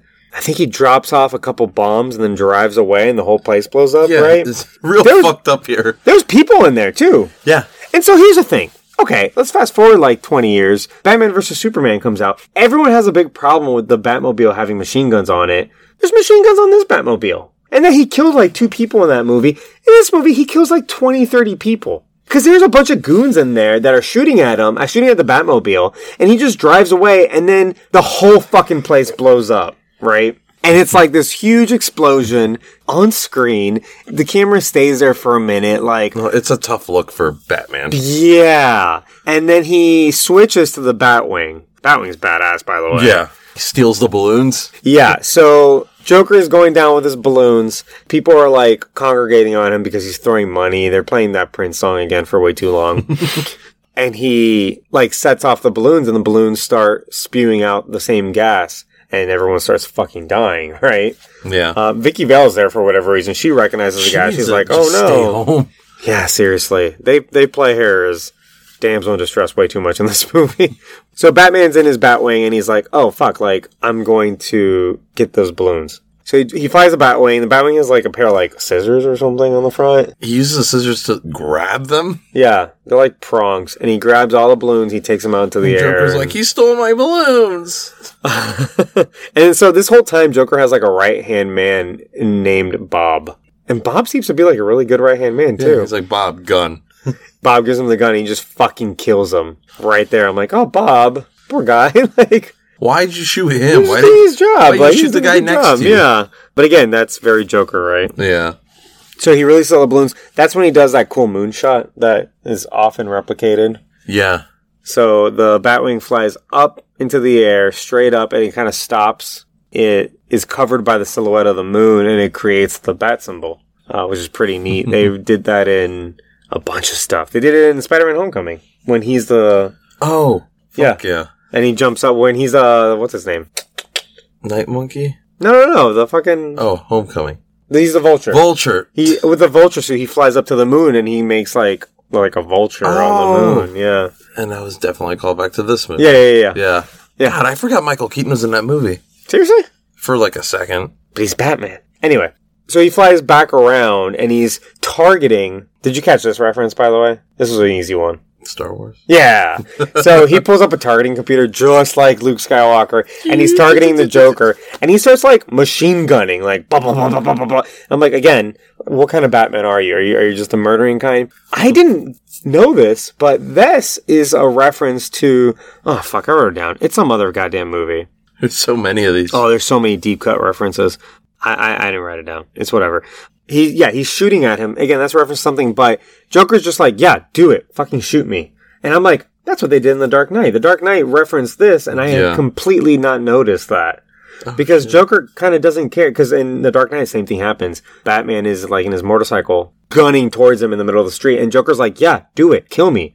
yeah. Like, I don't care if I die. I or he's like, my come point. on. Yeah, exactly. And I think in this one he says like, It's the same concept. He's like daring Yeah. Batman to kill him. Oh, he says, "Come to me, you gruesome son of a bitch." and Batman's just fucking shooting at him again with his targeting computer. You gruesome son of a bitch. Yeah, and then Joker takes out a gun and very easily shoots down the Batwing. I'm like, really? He just one shot with a handgun. Again, it's one of those like. Oh yeah, it's like comically long. Yeah. Yeah. The Batwing crashes. I don't know if you noticed, but it's very obviously a miniature. Yeah. Uh, they held on it for too long. Had they and the fire, the fire was like obviously mini. It was like little like tiny flames. Had they held on that for less amount of time, it would have worked. I think. It'd been more convincing. Yeah, but I'm like, those are toys. um, Lit a toy on fire and yeah. it. So for whatever reason, Joker grabs Vicki Vale, who's there, and they go into like a cathedral. They go all the way up to the top, and this is a For some reason. Yeah. Have you seen Vertigo? Alfred not. Hitchcock. This is the one, like the only reference that I ever caught myself because I've seen Vertigo. Uh, and it's like shot for shot when they look up and down the stairs or whatever. Mm-hmm. So they go up the stairs and Batman's going up the stairs. By the way, at one point he just trips. Did you, you saw that? He trips and he knocks over all the pews. I'm like, that's it? he just trips. Was that just him tripping while filming? I, I don't know. He knocks over all the pews. They stay on it for a minute. Anyway. and then Joker drops the bell down. Yeah. They get to the top floor. It's obviously Joker and Vicki Vale and Batman. Except there's a bunch of goons up there too. How did they get up there? Maybe they were already there. Because the cops couldn't get there because the bell fell the down. bell fell and the entrance is blocked off. Yeah, not important, I guess. He's dancing with Vicki Vale. Obviously, she's like held at gunpoint too. Yeah. And then Batman's there, and he's kind of trying to hide. At one point, he says something. He's like, "Oh, without you, I can't live on." And he shoots the gun, and, she And the, the freaks little out. bang flag. the bang up. flag. I'm like, "Oh, that's that's pretty good." I, I like that. I like that. But so when Vicki Vale sees Batman, she's like, I need to create a distraction. She starts and I'm, like kissing his right. I'm the damsel in the distress. So the only way I can, I'm like, I'm just gonna like. and she's like, "Oh, you taste so good." like, And then very strange thing happens. She kisses his arm a little bit. The camera is on Joker's face, and like her body just kind of goes down. And I'm like, is she? Where's she going? Is this like a blowjob reference? Like, is this, this is a Yikes. joke? I don't know. I didn't. that would have distracted him. So, Well, I mean, oh yeah, it- it sure. would've gotten the job at done. this point, Sable noticed because she came out. She was not watching this, and she's like, "Is she about to give him a blowjob?" I'm like, I don't know if that's what the movie is implying, but it's kind of what. If you see it again, she very slowly just kind of goes down. Anyway, the And- distraction works because then Batman shows up. and starts beating the shit. Yeah, starts beating him. Obviously, he's no match for Batman. And that's good because Joker's never been a match for Batman, right? Physically. That's not No. how Joker stands up to Batman. And Joker doesn't really care if he gets beat up either, He just laughs, Yeah. and then that's when Batman's like, "I'll kill you." Oh yeah, Batman literally says, "I'll kill you." Do you guys miss the point of Batman? Because the whole point is that he does not kill people, right? I'll and kill yet in this movie, he's murdered a bunch of people. He's tried killing Joker several times, and at this point, he just flat out says it. Well, Joker also killed his parents. so- Sure, yeah. At one point, he gets like punched and he drops like toy chattering teeth Oh yeah. on the floor. then like Batman's cornering him and he puts on a pair of glasses. Like you wouldn't hit a guy with glasses, would you? and he punches him anyway. Punches him anyway. I'm like, where are you getting all these fucking props? Like I know you're the Joker, but it's a lot of props. You wouldn't hit a guy with glasses, would you? yeah. so they end up very near the ledge, and I guess I don't remember how, but they all fall down. Batman and Vicki Vale are holding on to the end of the ledge, and Joker's like trying to kick out their feet or whatever. Joker's helicopter's coming to pick him up. Batman ties his feet to a gargoyle. the gargoyle breaks off, and now you assume there's like a good, I don't know, like 50 pounds of It might be more than that. And probably is more, uh, like holding the Joker down while he's trying to Like, hold he's onto the onto ladder, the ladder, so on a helicopter. clearly this isn't going to work out. But also, that helicopter probably should have been like, oh, let me just move him a couple feet this way, Yep, let- and he'd be fine. let's move him back over the building, Exactly. Yeah. Uh, instead, they just kind of dangle there, and eventually, you know, he falls to his death. And then you just hear like the laughter because there's like there's something Yeah. So the cops find him down on the street, and he has clearly like. dead. Also, he didn't like explode into a million pieces. There's not a whole lot of blood. He's like He fell off a skyscraper. he fell. essentially. yeah, he's uh, yeah, probably like a hundred stories. Yeah, that was a very tall cathedral. Yeah, and his body's like intact for whatever reason, but He's just laying like there's some blood on his face, but that's it. yeah, There's like laughter coming from like his vest, and like the cops like check him. And it's just like a little another toy. was it just like a toy in his pocket, laughing repeatedly? I think it was like the one prop he didn't get to use. Like he used everything else, you know. They're congratulating oh, Batman. and they debut the bat signal. And they say, "Oh yeah, Batman sent us this letter. How convenient! Batman sent us this letter, and if we ever need him, we just use a signal." And they turn on the bat signal. Da, da, na, na, na. Yeah, and then Vicki Vale just kind of walks away to an alley where she sees Alfred, and Alfred is picking her up in the car. Are they dating? Like, where are we with this Oh yeah, because you she's like, oh yeah, Bruce is gonna be late. She's like, oh well, that doesn't surprise me at right, all. because he's Batman. Uh, and then they cut to Batman and the bat signal. Final shot. Pretty iconic. Yeah. So anyway, that's the movie. Overall, big picture things. What do you think? How did you feel? Uh, I thought it was pretty good. I enjoyed it for sure. It definitely had some problems with it, Yeah. especially for the time. I wouldn't really like hold any of that against it. Right. And I kind of agree with you. Like, overall, I, I, I like this movie. Like we said, this is an important movie in the grand scheme of things. This paves the way for movies like X-Men and Spider-Man to happen. I think maybe Spider-Man more so. Superman kind of led that charge. But for kind of the more grounded Marvel movies we ended up getting in the MCU, Right. I think Batman more than any other movie influences that. It at least shows people that this is possible. At this point in kind of our timeline of the movies that we talk about, there had only really been one other major movie. And that was Superman, Richard Donner's Superman. That came out Right. in the mid 70s. And it spun several sequels, but that was essentially the first comic book movie. And like like we've said before, there are plenty of movies on our list that were that are older. Like we just did Wonder Woman. That's older. But those Yeah. are TV movies. They're very low risk, low budget. They weren't full feature length films that went into the cinemas. You know what I mean? Yeah. That was definitely Superman first, and then this, and Batman. And so, I don't know how much you know about the production of this movie, but it was like an arduous 10 year journey. This guy named Michael, I think his name is Uslan or Uzlan. He was like a film student slash comic book enthusiast. He was able to like get a class accredited in his university to teach like about comic books. Oh wow. Um, yeah, it was like a kind of a big deal or whatever. And his pitch for that class was that these stories, comic book stories, are just as important as any other story in fiction or nonfiction. His pitch to like the dean was, "Do you know the story of Moses?" Okay. And he's like, "Yeah, Moses." he was sent Huh. down the river. He was sent down the river by his parents for his for his safety, and then he's found by uh, another family, and he has to kind of deal with his purpose of freeing because God chooses him to free the Jews from Correct. from Egypt. And he tells the dean this, and he's like, "But do you know the story of Superman?" And he goes, "Superman was sent away by his parents for his own safety." oh. and then adopted, and then he has to reckon with that he is kind of this chosen savior for the humanity. And he's like, "You've got the class." That was incredible. And so these are real stories. Like these stories that we can see in comic books, they're not just pulp; they're substantial. And so this guy really wanted to bring Batman back in a dark and serious way. He wanted to get this movie, and that's what he keeps saying: dark and serious, dark and serious. We talked about Right. it because at this point, Batman had gone through several iterations. Written in 1939 by, and we'll get to it, but Bob Kane and Bill Finger. That Batman was a little bit more darker and kind of like detective-y and serious, and he wasn't like kind of this overly campy, fun figure, right? right. Even though those comics were very much like written by kids and adults alike at the time. But by the 60s, the TV show happened. Have you seen the TV show? A little bit of it. The Adam West one? I've seen like bits of it. I've haven't actually sat down and watched an episode though. Well, it's on our list, so we have to do it. Sweet. But you get how that's a huge departure from the origins of Batman. And at this point, that's kind of what people kind of knew about Batman. It was this very tame, very kid friendly, colorful, kind of teaches you a lesson at the end of the day. Yeah. Kind of a big old um, Boy Scout, you know? Similar to Superman. So he wants to go back to, like we were saying, the dark and serious tone. He ends up buying the film rights and pitching it to studios, and no studio wants to bite. Nobody wants to take the risk. Yeah.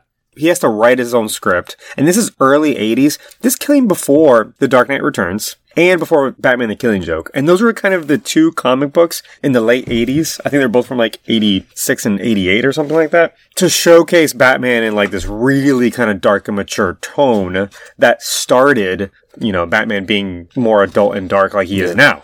As we know him. As we know him today, not this campy blue and gray version no one wanted to take a chance on his script. So eventually he had to use those comics that came out afterwards to kind of show, hey, like, this is what I want to do. Something similar to this. It can work. Look how popular this is. And that's when he finally gets to sell his movie.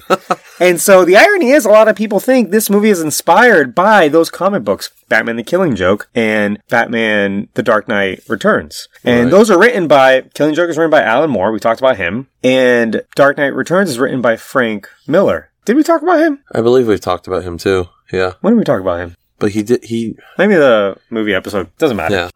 So WB finally says, all right, let's find me a director or whatever. They eventually land on, I mean, this went rewrite after rewrite for like the better part of like six, seven years. At one point, they are going to have Eddie Murphy as Robin and Bill Murray as Batman when Robin was going to be in this. I can't picture that. No, not at all. Think about Bill Murray as Batman for a second. It just seems odd. Oh, we've had weirder people casted as Batman as well. Eh, have we though? Bill George Murray? Clooney. Bill Murray? Could you picture George Clooney playing a superhero ever? I can. I, I cannot picture Bill Murray. So, anyway. So he wants Tim Burton, right? But originally, Warner Brothers did not want Tim Burton because he was still kind of small time. And they didn't want to pull the trigger until Beetlejuice was a big success.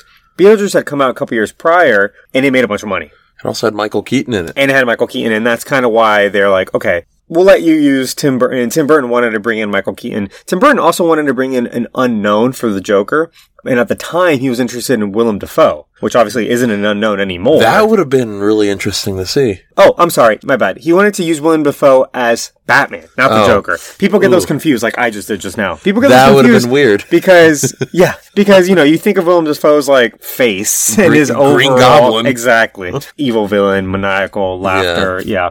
They wanted a big name, so they go out and get Jack Nicholson for the Joker. Although a bunch of other A-listers were considered.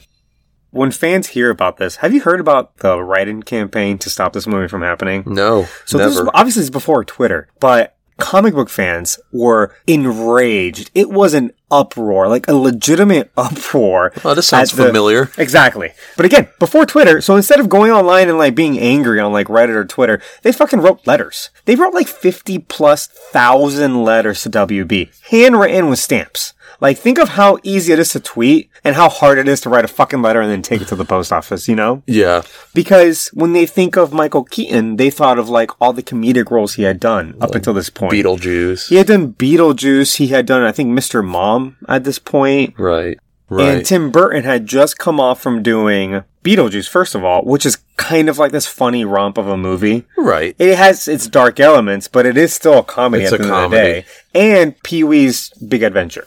They see those names and they think, oh my god, no, they're doing another Adam West, light, funny, rompy thing. And then that's not what we want. We want dark and serious. And so, I remember there was a similar like outcry when Heath Ledger got casted as the Joker. yeah, People didn't think he had the chops to do it. yeah. And I don't know why not. He was a good actor. I think, you know what? I think they thought it was too pretty. Well, yeah, because he he played like the pretty boy in like A Knight's Tale. He was in um he was in The Patriot. He was like a Oh, kind of a pretty boy there too. He was in 10 Things I Hate About You, which is like a high school Yeah. drama, you know. Yeah, and I mean, look how wrong people were about that. I remember hearing that and thinking, okay, well, let's, whatever, let's see. If, Wasn't he in let's see a picture or whatever. too? Yeah, he had done Brokeback before that also. Well, obviously, um, Dark Knight was one of his last credits. Yeah. He died right after that, that was done filming. Obviously the movie gets made and it's a huge, huge success. So again, people were wrong. They took this in this direction, this dark and serious direction. And what I like about this movie is that it's, it's not grounded because it's not realistic, but it does skirt more towards realism than comic book fantasy, right? Yes. It, but it kind of lands in Tim Burton fantasy land. You know what I mean? it feels like if you told me this was set in the same universe as Beetlejuice and like Nightmare Before Christmas, I'd be like, oh yeah, totally. Makes sense. That makes perfect sense because it still feels kind of like a Tim Burton fantasy, you know? the bad guys like always wearing like their pinstripe suits no matter what they're doing. Yeah, yeah. There's a lot of, like we said, there's a lot of like timeless elements Yeah. in like Gotham City and in The super movie. long barrel that the Joker had, the little bang flag. Oh yeah, yeah, yeah. Yeah. But I mean, those things are also really fun. I think. Yeah. So, so yeah, I just think this is a very important movie. I don't think we would get any of what we got now with the Marvel Universe, uh, Spider-Man, X-Men, none of those kind of earlier, you know, big movies Yeah. that kind of started this wave of comic book superhero Even movies. Blade, I'm sure. Sure, yeah, and I think Blade. That's them going. Hey, adults went to go see Batman. So you know, let's this make wasn't adult kids. comic yeah, book movie. exactly. But this movie in particular, I think some of the stuff it gets right is like some of the gangster cop corruption stuff early on. It doesn't stray away from that, and I think there's probably like a balancing act when you make a Batman movie of how kid legible it can be. Like, can a kid sit and understand what's happening? Right. And you think about like movies like Batman Begins and The Dark Knight, and you probably say, no, kids cannot understand what's happening in these scenes about like, you know, police corruption and like gangsters and district attorneys trying to get evidence and witnesses and someone who will stand up on trial to like get this guy in court. Kids don't understand that, right? No. But at the same time, I think what they're trying to do is, is do a balancing act. Can kids sit in this and kind of still get Batman? You know, still get kind of right and wrong from Batman and Batman's villains.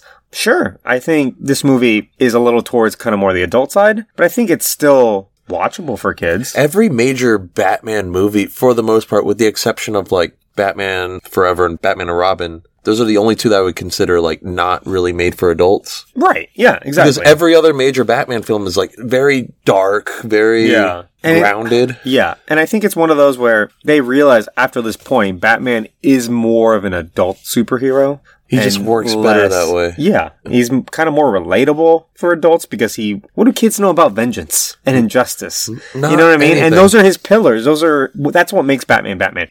I think kids are attracted to him because he's cool and he's got gadgets. Yeah. He's edgy. Exactly. Again, it's a balancing act, and that stuff he gets right. But we talked about there's a lot of allusions to other films. This is like a film junkie's kind of dream, right? It's Brazil, Metropolis, Star Wars, Little Shop of Horrors, The Man Who Laughs, Going South, Patton, North by Northwest. I recognize two of those references. I recognize Vertigo, and I recognize Star Wars with the targeting computer. We talked about this. But everything else obviously went over my head. I don't know. you said you like, saw pointed Little- out to you. Yeah, you, you said you saw Little Shop of Horrors. Yeah. Yeah, And the tools were like yeah. the same if you, ones if, that uh, yeah, if you put them side by side, they're not only the same tools; they're arranged in the same exact that arrangement uh, too. Steve Martin's character used. Yeah, yeah, yeah, But I don't know. Overall, I think this movie is too short.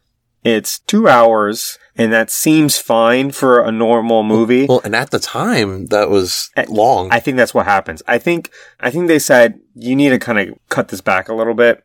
You need to make it fit within this window, and they did what they could.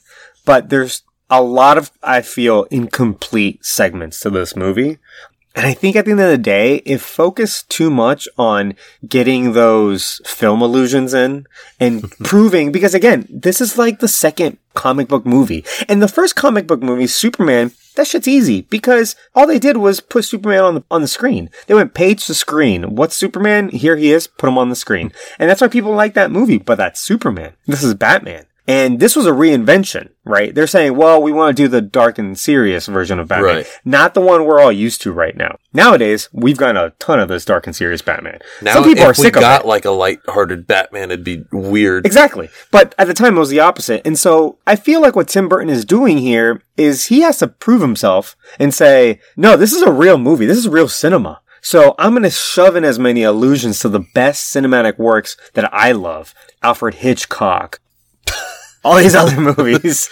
George Lucas. Yeah, I don't know why I thought I was just gonna name off all these directors. like I'm, he's like I'm gonna shove in as many allusions as I can to all these other works of art, and I think he forgot to make a full and complete movie, you know, Yeah. like on its own. I think there's not enough like Batman stuff in this movie. This movie has a lot of Joker. I don't know what Yeah. you think about that. It's it's a lot of Joker. There's not that much Batman, and like the only thing we see about like his motivations is, which I mean, there's not a lot to his motivations. Like his parents died, but they showed like one flashback scene, very short one, and then that's it as far as his development goes. And then all of a sudden he was yelling, "I'll kill you" to the Joker. Yeah. There's not a lot of character development for Batman, I think. There's not a lot of Batman in this movie called Batman, and there's too much Joker, I feel. And the Joker stuff is not bad. We'll get to him. But I feel as if, I mean, first of all, you're making a movie called Batman, but we barely see Batman until the second half of this movie. You know, the first half of this movie is mostly Joker, mm-hmm. mostly Knox and Vicki Vale, right? And then towards the second half, you start to see a lot more Batman. But like you said, where are his motivations? Where is his character development? There's a tiny bit. And so Batman as a character is super interesting for me because he is, so, I mean, you know, all of his villains are psychotic, right? So they all have some sort of mental instability, whether it's they're just straight out psychopaths or, you know, they have like an extreme OCD or they have uh, multiple personalities. They're all criminally insane, right? And that's why all his villains end up going to, To Arkham an, as- Asylum. an asylum, yeah. yeah. And as a kid, I didn't know what that meant. You know, I thought that was jail. It was just jail for Batman Yeah, villains. Exactly. but yeah, I think only one of his villains goes to jail. I I don't know Like if it's Falcone. it's either Bane or someone else. Uh, well, like the the mob villains kind of just go to jail. so there's too. okay, sure, but there's one like Batman supervillain. I forget which one it is. That's known for being like the only one who doesn't go to Arkham Asylum, and I can't off the top of my head remember who he is. And I think is it a coincidence that like all of Batman's villains are insane, or is Batman also a little bit insane himself? You know what I mean? I like the idea that he's also a little bit insane yeah, himself. that's the thing. And in a lot of the best Batman stories, there's at least a little bit of analysis on Batman's psyche himself, right? like he's and- not all right. He's not okay. Yeah. No. Because Batman, when his parents get murdered, he considers himself like dead. Like he died at that point. Bruce Wayne is dead. And he doesn't know it yet, but that was the birth of Batman, right? Until he's an adult and then he starts becoming Batman or whatever. And I love the versions of Batman where they really try to at least analyze that a little bit, at least put it up to question. And in this movie, you get a tiny bit of it, right? There's a scene with Alfred. Did you like Alfred in this? yeah, Alfred. I think he's awesome. I think- enjoyable. Yeah, I think he's awesome. Although I, I think I prefer the versions of Alfred that are more three dimensional and more like a character Like Mi- instead uh, of. Michael Caine. I like the Michael Caine one a lot. Yeah, but so in this one, there's a scene where he gets him the file on his parents' death so that he could kind of verify that the Joker was the guy. Because remember, he says the line to him before he shoots him, and he's like, "What did you say?" And he recognizes that because he said that to him after he killed his parents. Right. And he was going to kill him, but then his buddy like hurried him away or whatever. So, and then he asks Alfred for, you know, the report on his parents' death and he's, he's going through it. And Alfred kind of looks at him and he asks Alfred, like, you know, are you okay or whatever? Alfred says, I have no wish to fill my few remaining years grieving the loss of old friends or their sons. And I'm like, what is he saying? Because he says, I don't want to grieve the loss of my old friends or their sons. Is he saying that he agrees that like Bruce Wayne died in the alleyway and that mm-hmm. he's been raising Batman ever since. And he doesn't want to think about it anymore, you know, because that is obviously like traumatizing to Alfred just as much as it is to Bruce, Right. you know? Or is he saying, stop what you're doing or you're going to die? you know what I'm saying? Like, which is it? I don't know what you think about that. I feel like it could be more of the second one there, just like in the context of the movie. But he doesn't, I don't know, Because because, it could be like, hey, I already lost my friends. I don't want to grieve their son too. okay. But also, in that moment, Batman's not about to like go do something super dangerous. He Right. he's just starting to piece together that Jack Napier is responsible for his parents' death, and so I read that as is like I don't know. I, I think it's a little bit of both. I think he's kind of warning him to like tread lightly, like not Don't go down this this, consume path. you. Yeah, because one thing that's not touched upon in this movie at all is that Batman's not a killer. Yeah, he kills people in this. He killed a shit ton of people in this movie, and we talked about it. and I had no issue with it. No, no, no, no. And at one point, he stands next to the Joker and he just says, I'll kill you. Like, I'll fucking do it. Like, I don't care. But I don't know if he's warning him to, like, not go down that path or he's saying, like, why are you going through your parents' shit right now? Why are you opening up that can of worms? I let that go. You know, I try not to grieve over your parents and I try not to grieve over you because you're basically gone at this point. You're so far gone. And I like to believe that Alfred has, at least this version of Alfred, he already tried helping Bruce as a kid and as like an adolescent and it just didn't work. And now he's like, well, I have no choice but to at least help Batman so that he doesn't get himself killed, you know? And that's why he's so kind of helpful in his pursuit of justice or whatever. I don't know. No, that's an interesting take on it. I really like the scene also in The Dark Knight Rises when Alfred basically is like, fuck you, like I can't do this anymore. Yeah. and that scene by um, Michael Caine is really awesome too. And and again, that's probably why that's my favorite Alfred because he's constantly challenging Bruce, and he's like, "You're an idiot. Why are you doing this? Like, you're what do you have to gain?" You know. And he tries to talk him down any chance he gets, but by this point, you know, he was, he's like going to get himself killed. And he's basically like, "If if I continue to help you and you die, that's on me, and I can't deal with that anymore. So fuck off. I'm leaving. See you later." And he does leave him. And yeah, right. No, he leaves. It's not just like an empty threat. Like Alfred's gone. He never sees him again. Nope. So I don't know. I really like that scene. I was talking to someone about Dark Knight Rises that like we kind of forget how good of a movie that was. That we only remember the faults. Like we only remember like oh like how did he get out of like the hole? You know like oh why did he like light that thing on fire? Why did he say that thing to Bane before they started punching each other? All that stupid shit. People like like to remember and be like oh yeah that movie sucks. They don't remember that the movie's actually really good. You know what I mean? Yeah, so I think it's too short because I would have liked to see more of that, more Batman kind of like character development. I'd like to see more of like where where his head's at. It's barely hinted at, like I said with Alfred, and that's kind of it. It's abandoned. And then also like this whole Vicki Vale love story. Yeah, it It- was. They have three or four scenes together. Okay, so what happens? They meet at the party. He asks her back on a date at the house. They sleep together. Then he doesn't see her again until he decides he's going to tell her that he's Batman. That's all it took. And then Joker attacks, and Yeah. And then he gets shot. He disappears. So they don't actually talk. And then she comes back. Alfred lets her in and is just like, oh, hey, look, here's Batman. There he is. And they're like, we love each other. So I feel like there's just like, there there's wasn't like three. anything to it. There's some gaps here, I feel, in storytelling. Yeah. I feel like there's some major skipping going on. And like, there should have been a couple more scenes, I think, to justify that they're all in love. Interactions between them. Yeah. Or like maybe tone it back a little bit. One of the two. But you can't have both, I think. right. I don't know. I would have liked to see more of that and maybe less of the Joker. Do you have any thoughts on the Joker in this movie? I mean, he was entertaining, that's for sure. Like, Jack Nicholson's great, but he was in this movie a lot. Yeah. Do you think he's great? Because I, I have mixed. Uh, I'll get to it. I think he was fun, what you think. fun to watch on screen. Do you think he like this is a solid performance? Like this is this is what we wanted from Jack Nicholson, like the I mean, Academy Award winning actor. I don't think it was his best performance by any means, no. Okay, yeah. But he did bring sort of a quirkiness to it. I think this is a character that doesn't need a whole lot of screen time to be good. You know, this is mm-hmm. the Joker. And if you look at The Dark Knight, which is like obviously the consensus for like the best Joker movie, in that movie, he gets like four or five scenes. You don't actually don't see a lot of him. He has very little screen time. You just remember it all. Right. Like you exit that movie thinking he stole the show, but he has very few lines when you actually kind of add it all up. That's still a very Batman heavy movie. And the Joker just kind of steals the show in what little bits and pieces we see of him. But I think in that kind of sense, less is more. You know, you think about Heath Ledger's performance and if it were any longer, maybe it starts kind of detracting from the overall effect Yeah.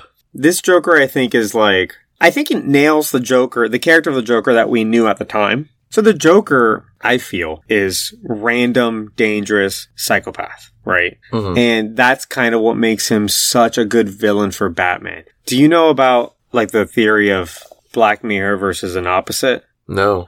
So if you write a villain for a comic book hero, there's kind of two extremes. A black mirror, or a dark mirror, as it's called, is is like the dark version of you. So maybe has the same kind of skill sets. Oh, so like the whole like the Black Panther and Killmonger, Right, that- Iron Man dark and mirror. Ironmonger, Right, those are dark mirrors. Link and Dark Link. Link and Dark Link. Yeah. Whereas an opposite is actually has an opposite skill set, maybe opposite motivation, is everything that you're not. It's complementary, and that's why they're dangerous. So it's Batman and the Joker. Right. Batman and the Joker, if they were to get into a, a fist fight, Batman's going to beat the shit out of them. Every time. Every single time, right? But that's not the Joker's plan. Batman being the greatest, the world's greatest detective, he can kind of figure out the motivations behind most of his villains. He can't figure out the Joker because the Joker is random, mm-hmm. right? He attacks randomly. He kills whoever's in his way. We said it. Why did you kill Bob in that scene? Like, Bob's been good to you. Yeah. He messed up once, and really that wasn't even his fault, and he kills Bob. Yeah. Like, damn. Those are kind of bits and pieces that I'm like, okay, well, they understand the Joker. The Joker is also highly intelligent, so he's smart, but he's random. He uses that to his advantage. He knows what he's doing, but he looks like he doesn't know what he's doing. You know, you think about in The Dark Knight, Heath Ledger's Joker at one point says, Do I look like a man with a plan? and he says he's just like a dog. Like he's chasing cars. He wouldn't know what he would do if he actually caught it. Like he just likes the chase and he's kind of making stuff up as he goes along. But really, if you watch the movie, we know that's not true. He meticulously planned everything out. Right. It's just a facade that he puts on, right? So you can't possibly understand him. He's like the best poker player. Throws everyone off. yeah. He's unpredictable. Exactly. We said this where I like the part where he sees that George Washington painting, the one that goes on the one dollar bill, and a, and a minute later she goes, well, "What do you want?" And he goes, "My face on the one dollar bill." He just said that because he saw the painting. Like he's improvising. You know what I mean? He's going. He's just kind of seeing where it takes him. They did the whole acid in the flower. They did the killing people with like making them smile. Look- Those are all things that the Joker does, right? Yeah. So those things I like. Now, do I like Jack Nicholson in this role? I don't know. I couldn't tell you. Like, I think the character's well written, and I think a lot of actors could have gone in and done the same thing as Jack Nicholson. I think the reason they got him is because of The Shining. Because I mean, you look at his body of work; he's done a bunch of stuff, and uh, we're, we'll get to him in Keeper The Cancel. Shining's his most iconic role. Yeah, and I think they said, okay, we're gonna get him because look at how insane and like deranged this character was in this movie. Also, it's a Kubrick film, and Kubrick would famously like make you do a thousand takes of something to literally drive you crazy. Yeah. To get that on film. So who He knows? was a dick. Yeah, exactly. So who knows how much acting there was in that movie? Really, he was actually losing his money. Exactly. Yeah. But I think they saw that and they said, that's the Joker right there. Like, deranged, losing his mind. You're, you look at his face in that movie and you're like, that guy's fucking terrifying. Like, he's gonna murder me. Right. You know what I mean? I think they saw that and they said, that's perfect for the Joker. Let's just get him. But we'll get to him in Keep or Cancel. I think it was fine. I don't think it's like, oh, look at this Academy Award winning actor. I just kind of didn't buy it all the way. For the first half of the movie, I thought he was kind of phoning it in. I don't know about you. Oh, and he was just like playing uh the gangster. Yeah, it was just kind of, I don't know. I think he thought this was kind of a light role and he had fun with it, but also, I don't know, dude, you're the fucking Academy Award winning actor. Why don't you do something better? You know? The other thing we talked about in this movie about the Joker is that he has a backstory, and he usually doesn't have a backstory. Yeah. We were talking about his Red Hood story. I looked this up. Joker's written in 1940. He's not given an origin until 1951 in just one comic book where they introduce the Red Hood, which is this petty criminal who, in like a fight with Batman, falls into the vat of chemicals, is presumed dead, and then like later the Joker appears. Batman doesn't put two and two together until years later, basically, that that was the Joker who had fallen into the vat of chemicals Okay. as the Red Hood. The second Red Hood story we were talking about, Batman the Killing Joke, where they tell an origin for the Joker as like a failed comedian or something like that, Right. who's like not funny, not interesting, not good looking, nobody likes him. Which is what the Joker movie kind of took a little bit from. yeah, yeah. Falls in the vat of chemicals, uh, comes out the Joker, and then just becomes, in at least in his mind, hilarious or whatever. But that came out after this movie. Right. Uh, it came out, I think, the year that the movie it was like '88. It was the year that the movie was already being filmed, so that had no effect on this movie. It just that's just coincidence. But I think the Joker works better when he doesn't have an origin. right. Like if you don't know where he Yeah. came from.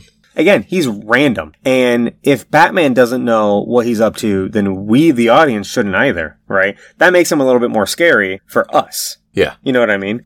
So I was going to talk a little about the Joker in the original comics. He was also a murderous psychopath. I read like one of them, uh, like a few pages that he was in, and he's just like, yeah, he's like killing random people with like smile gas and stuff. Basically the same thing that he did in like, you know, the animated series and then in this movie. But he was kind of missing throughout the 60s because the Comics Code Authority happened. Do you know about the Comics Code Authority? Uh, it was basically kind of like like a rating system. Yeah. Uh, yeah, it was like a censoring group Let's or whatever. make sure to this is like you know Yeah. family friendly enough. Exactly. And basically it censored the Joker into like not existing. Like the Comics Code Authority said like crimes couldn't be sympathetic. So you couldn't relate to the criminal. The cops, judges, government officials could not be represented in a disrespectful way. So no corrupt cops, no. None of that. So all the things that makes Batman great, first of all. Right. You know, no glamorizing criminals. Good has to win over evil. So they can't lose. The bad, the good guys cannot lose. The bad guys cannot win.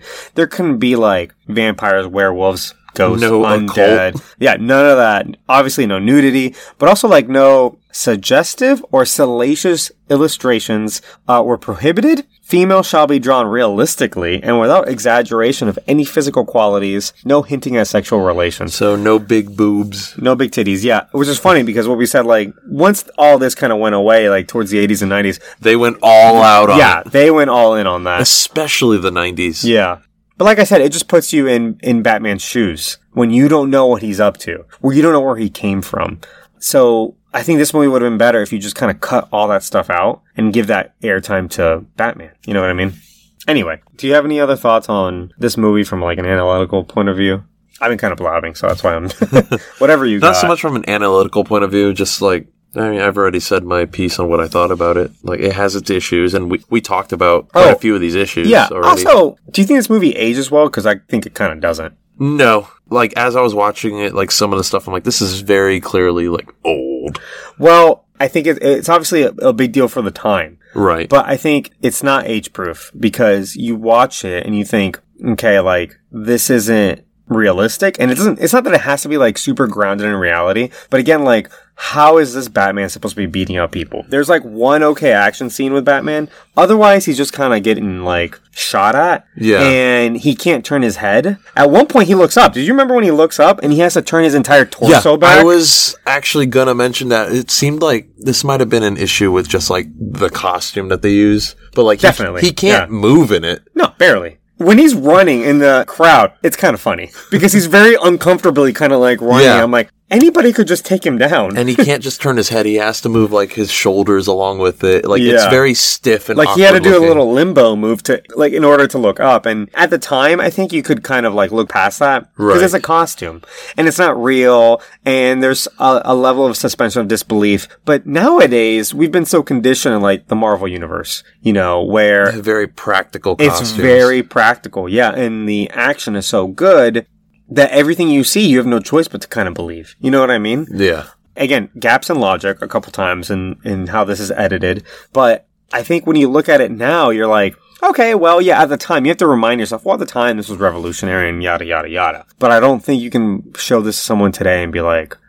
But did you catch all the film allusions, like all the references? You know, Most people aren't going to notice those. yeah, exactly. nowadays. There's a weird. It's not a great cross section between like real film buffs, like people that really appreciate like cinema from the fucking 20s and 30s or whatever, and this like Batman fans. It is a product of its time, Yeah, exactly. for better or for worse. right.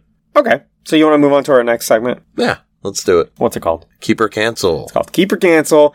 We talk about all the people in this movie and whether we would hypothetically, because we're nobodies, keep them or cancel them. There's a lot of people I want to talk about in this movie, and I think what we're gonna do is put off Tim Burton. I even thought about putting off Michael Keaton, but I think there's there's not really much to talk about Michael Keaton. Good actor. Good actor. He's still doing shit. I like No major controversies. Yeah, I like everything he's done. Yeah.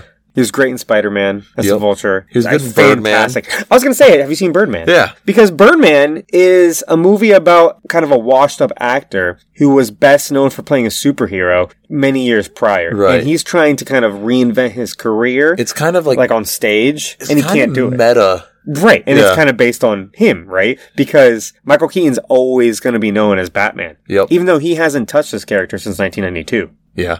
You know, it's it's been a long time. Again, people always remember as, as Batman. When he did Spider Man, there's that whole reference when he takes the Vulture up into the moon, just like in this movie Yeah. with Batwing. Like he cannot escape this, right? so this movie, and if if you don't know, the next Flash movie, they're doing Flashpoint. And in the Flashpoint story, the Flash wants to go back in time to save his Mother from dying. from dying. That ends up incarcerating his dad because he gets blamed for it, right? Right. In doing so, he accidentally goes into a different parallel universe where he meets a different version of Batman. And it's Thomas Wayne. It's not Bruce Wayne. It's Bruce's dad. Because in that universe, Bruce Wayne is the one that got shot. And Thomas and Martha survived. Thomas ends up becoming Batman, but like a brutal Batman, like with guns and shit.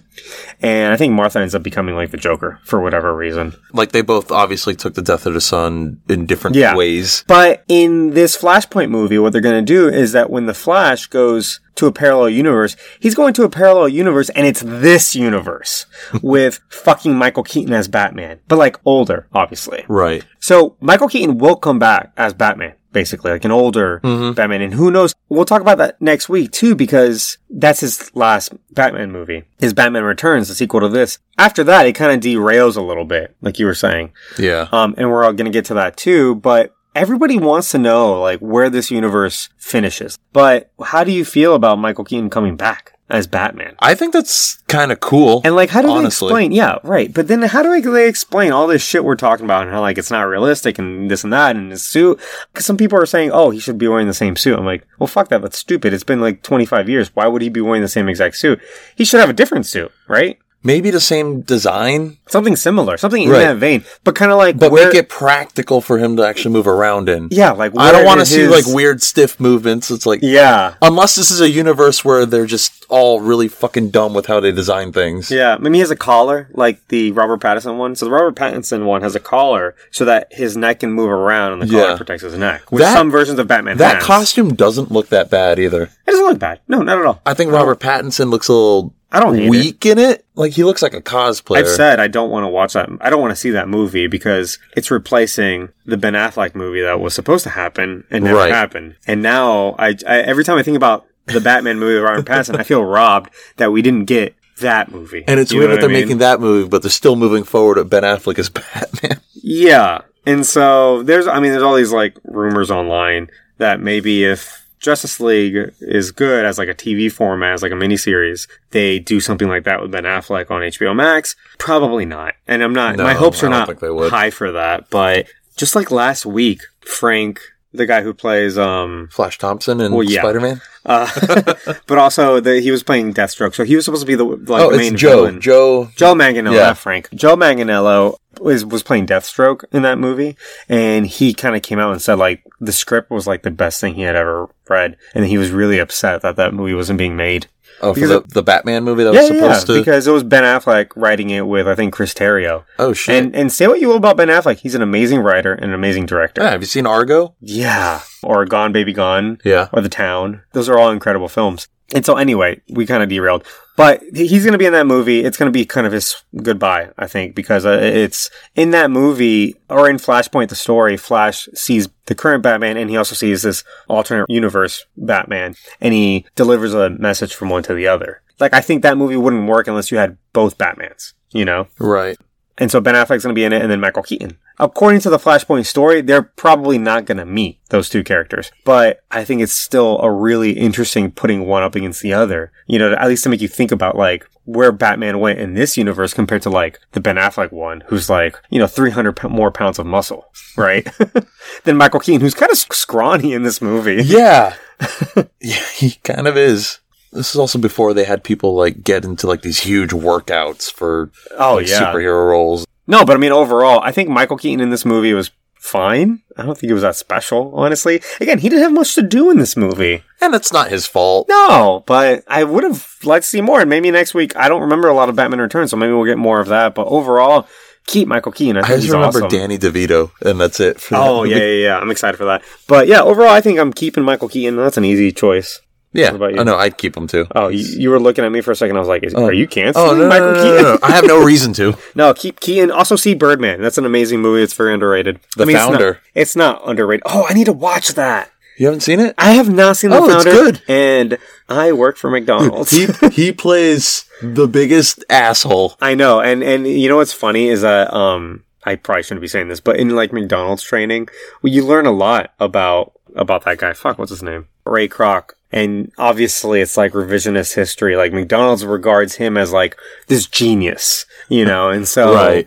I hadn't really heard about any of the bad stuff until like the previews for that movie came out. And it shows like Yeah, and I started looking into it and I was like, oh shit, like that's not great. kind of stole the He kinda- company. he kind of scammed everybody, yeah. Yeah. But he's also super smart because He's a very good businessman. I'll give him that. yeah. So if you haven't seen that movie, or if you don't have a career in McDonald's like I do, um, you would know you wouldn't know that McDonald's actually makes most of its money off of real estate and not uh, Food. Food, yeah. They buy all the plots of land before it's even valuable. Like Right. before the town's even built, they buy a plot of land where they're gonna put a McDonald's. They put the McDonald's and then they charge the owners like rent and a franchising fee. But the franchising fee is small, the rent is large, right? And so that's how McDonald's makes most of its money because most of it is franchised. And that's all Ray Kroc, evil genius. That is Yeah. genius. So I don't want to get fired. Anyway, um, so definitely keep Michael Keaton. I need to watch The Founder now that you mention it. Yeah. It's, Uh, it's a good movie.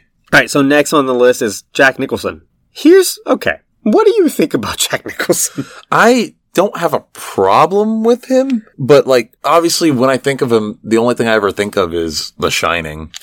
I have like a visceral reaction to Jack Nicholson. I think this is face. Like, let's be He, honest. he looks like an evil man. Yeah, he looks funny. It's weird.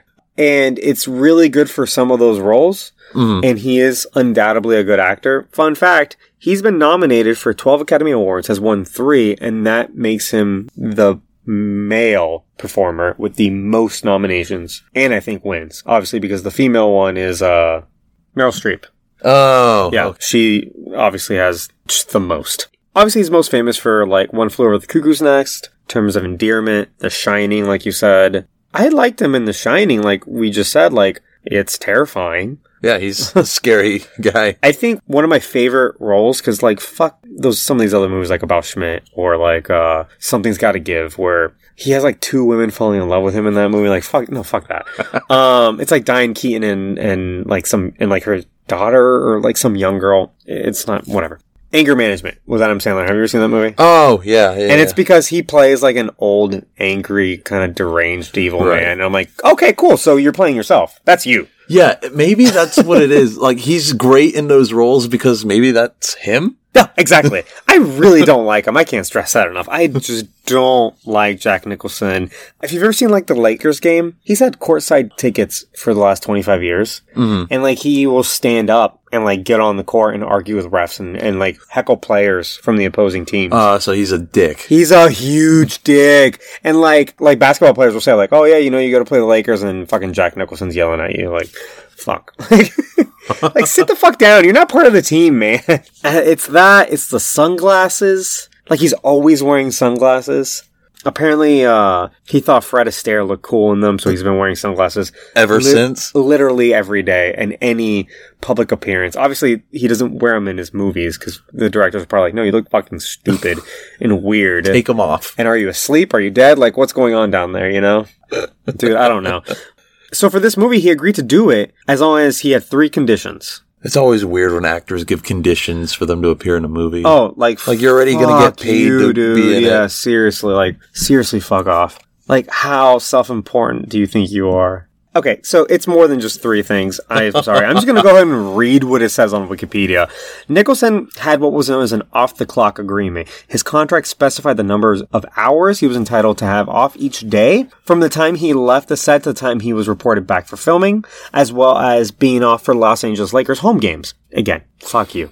Nicholson demanded that all his scenes be shot in a three week block, but the schedule lapsed into 106 days. That's much longer. Um, He reduced his standard $10 million fee to $6 million in exchange for a cut of the film's earnings, including associated merchandise. That's smart. That is probably smart on his behalf, which led to an excess of $50 million he made off this movie. Okay, yeah, that that That's was a a, smart move. Okay, sure. He also demanded top billing Is that like when you're like the number one on the poster? And So when you look at a poster of this movie, it says Jack Nicholson, and say then Michael it says Michael Keaton, and then it says Batman, who fucking like is Michael Keaton. So I'm like, dude, and this is the thing: top billing and last billing is a big thing among actors. Like they either want top billing or like last billing. why would you want last? Because and then it says so and so and so and so so and it says all these names, and it says and Oh, Birdo. you know? Gotcha. Uh, so top and last, You don't want to be just one of the names in the middle. right? Those are the honorific ones. But the fact that your ego is so fucking like fragile that you need to be the first name on the poster, dude. He probably had a lot more screen time than Michael Keaton as and well. And that's the other thing. How much of that was because he you know, demanded it. exactly, and that we just don't know about it. And I would believe True. I mean, after all what, what we read, I would not be surprised if he was like, "No, I need more screen time. I need more screen time than that fucker Michael Keaton." You know, because that's what, like we said, that's how the movie ended up. Right. You know. So anyway, fuck that guy. I say. He sounds like a dick. oh, I forgot. One time he beat a woman who he refused to pay for sex. Oh, all right. Well, Yeah. Apparently, he paid her, a th- or he agreed to like a thousand dollars for sex or something like that. Jesus. And then when she asked for the money, like he beat her, and then he had to sell it in court for like forty thousand dollars or something.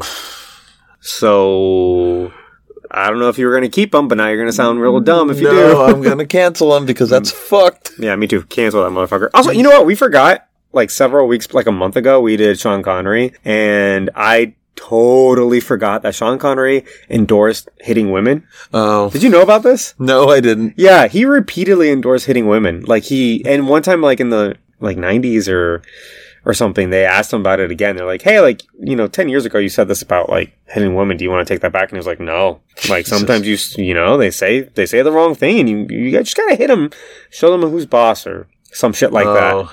Oh, And they're like, "Jesus, dude! Like we gave you the chance to take it back." you fucked up. Yeah, fucker.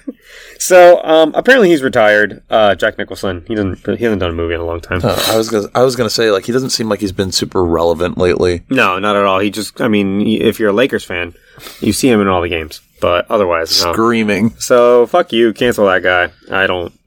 Yeah, sorry, um, Jack. anyway, the last person I want to talk about is Bob Kane, creator of Batman. Do you know about Bob Kane and Bill Finger? No. Okay.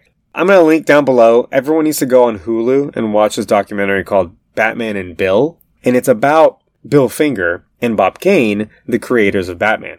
So here's how it kind of went. In 1939, Bob Kane, who was a cartoonist and an animator, came up with the idea for Batman and he wanted to pitch it to it was a company that later becomes DC, right? The comic Okay. book company. And he takes it to them because they were looking for superhero characters because of the success of Superman. Superman was the first superhero in comics. After Superman, they're scrambling for more ideas and he comes up with the idea for Batman. He takes it to a friend. They're not, they're not even friends. He just knows a writer that he went to high school with named Bill Finger. Bill Finger's a writer, kind of a quiet guy. And he says, Hey, like, I've got this idea for a character named Batman. Can you help me out with him? According to Bill Finger, he shows him a sketch. And in the sketch, he's wearing like, like a red suit and like these kind of like a flying wing contraption thing, uh, similar to like Da Vinci's Flying machine. yeah, the flying machine thing. And he's wearing like a domino mask, which is like the little mask you wear over your eyes, like uh, Robin. Yeah. And he's blonde, and he doesn't have like gloves or anything, and he's swinging from a rope. So basically, not Batman at all, right? and just the picture that says Batman. And Bill Finger's like, okay, well, if you want him to be like a bat, then maybe you should give him a cowl instead of a mask. Maybe some ears to put on top. And instead of red, you know, if he's going to be hanging out at nighttime like bats do, then maybe he should be wearing black instead of like dark colors instead of red. And let's put this bat symbol on his chest. And the flying thing is dumb, obviously. So let's give him cape loosely in the shape of like, you know, a bat's wings or Yeah. whatever. And so basically everything that makes up Batman, Bill Finger created in one day, right?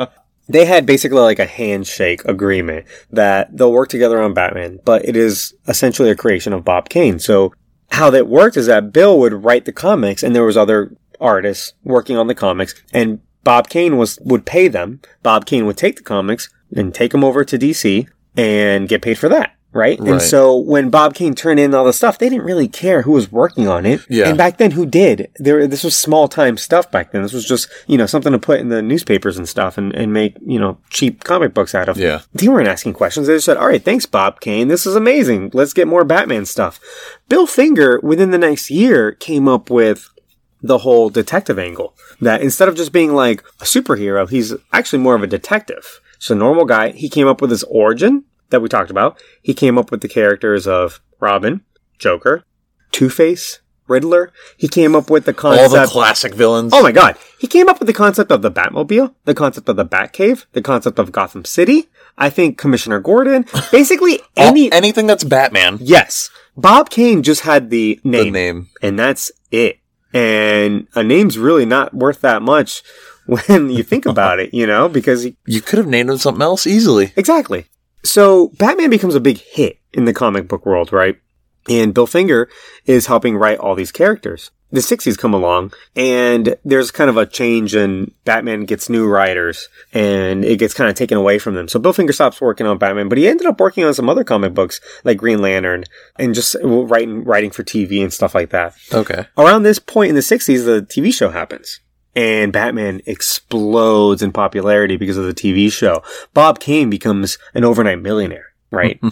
And he's not really doing anything. He's not doing shit. No, Yeah. he's not. He's just taking the credit. He's just he's just reveling in the celebrity, right? Bill Finger, meanwhile, maybe serendipitously, ends up writing for an episode of the Batman show. Right? He just writes one episode with a friend of his who's like a fellow writer and maybe his only friend, honestly.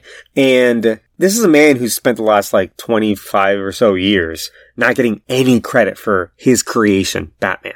Like the mm-hmm. most popular character of all time. They write this episode, they go and watch the episode, and he tells his friend, Can I please just have top billing for once? I want to see my name on this episode. And his friend's like, Yeah, like, I don't care. Like, why not? And he realizes because it was kind of a not that little known of a secret among their circles that Bill Finger was responsible for Batman's creation. Right. And he finally just got to see his name on the screen associated with Batman. And that's all he wanted. That's all the credit he got, by the way, for Batman while he was alive was that one episode of that TV show. that's really sad. yeah, that's it.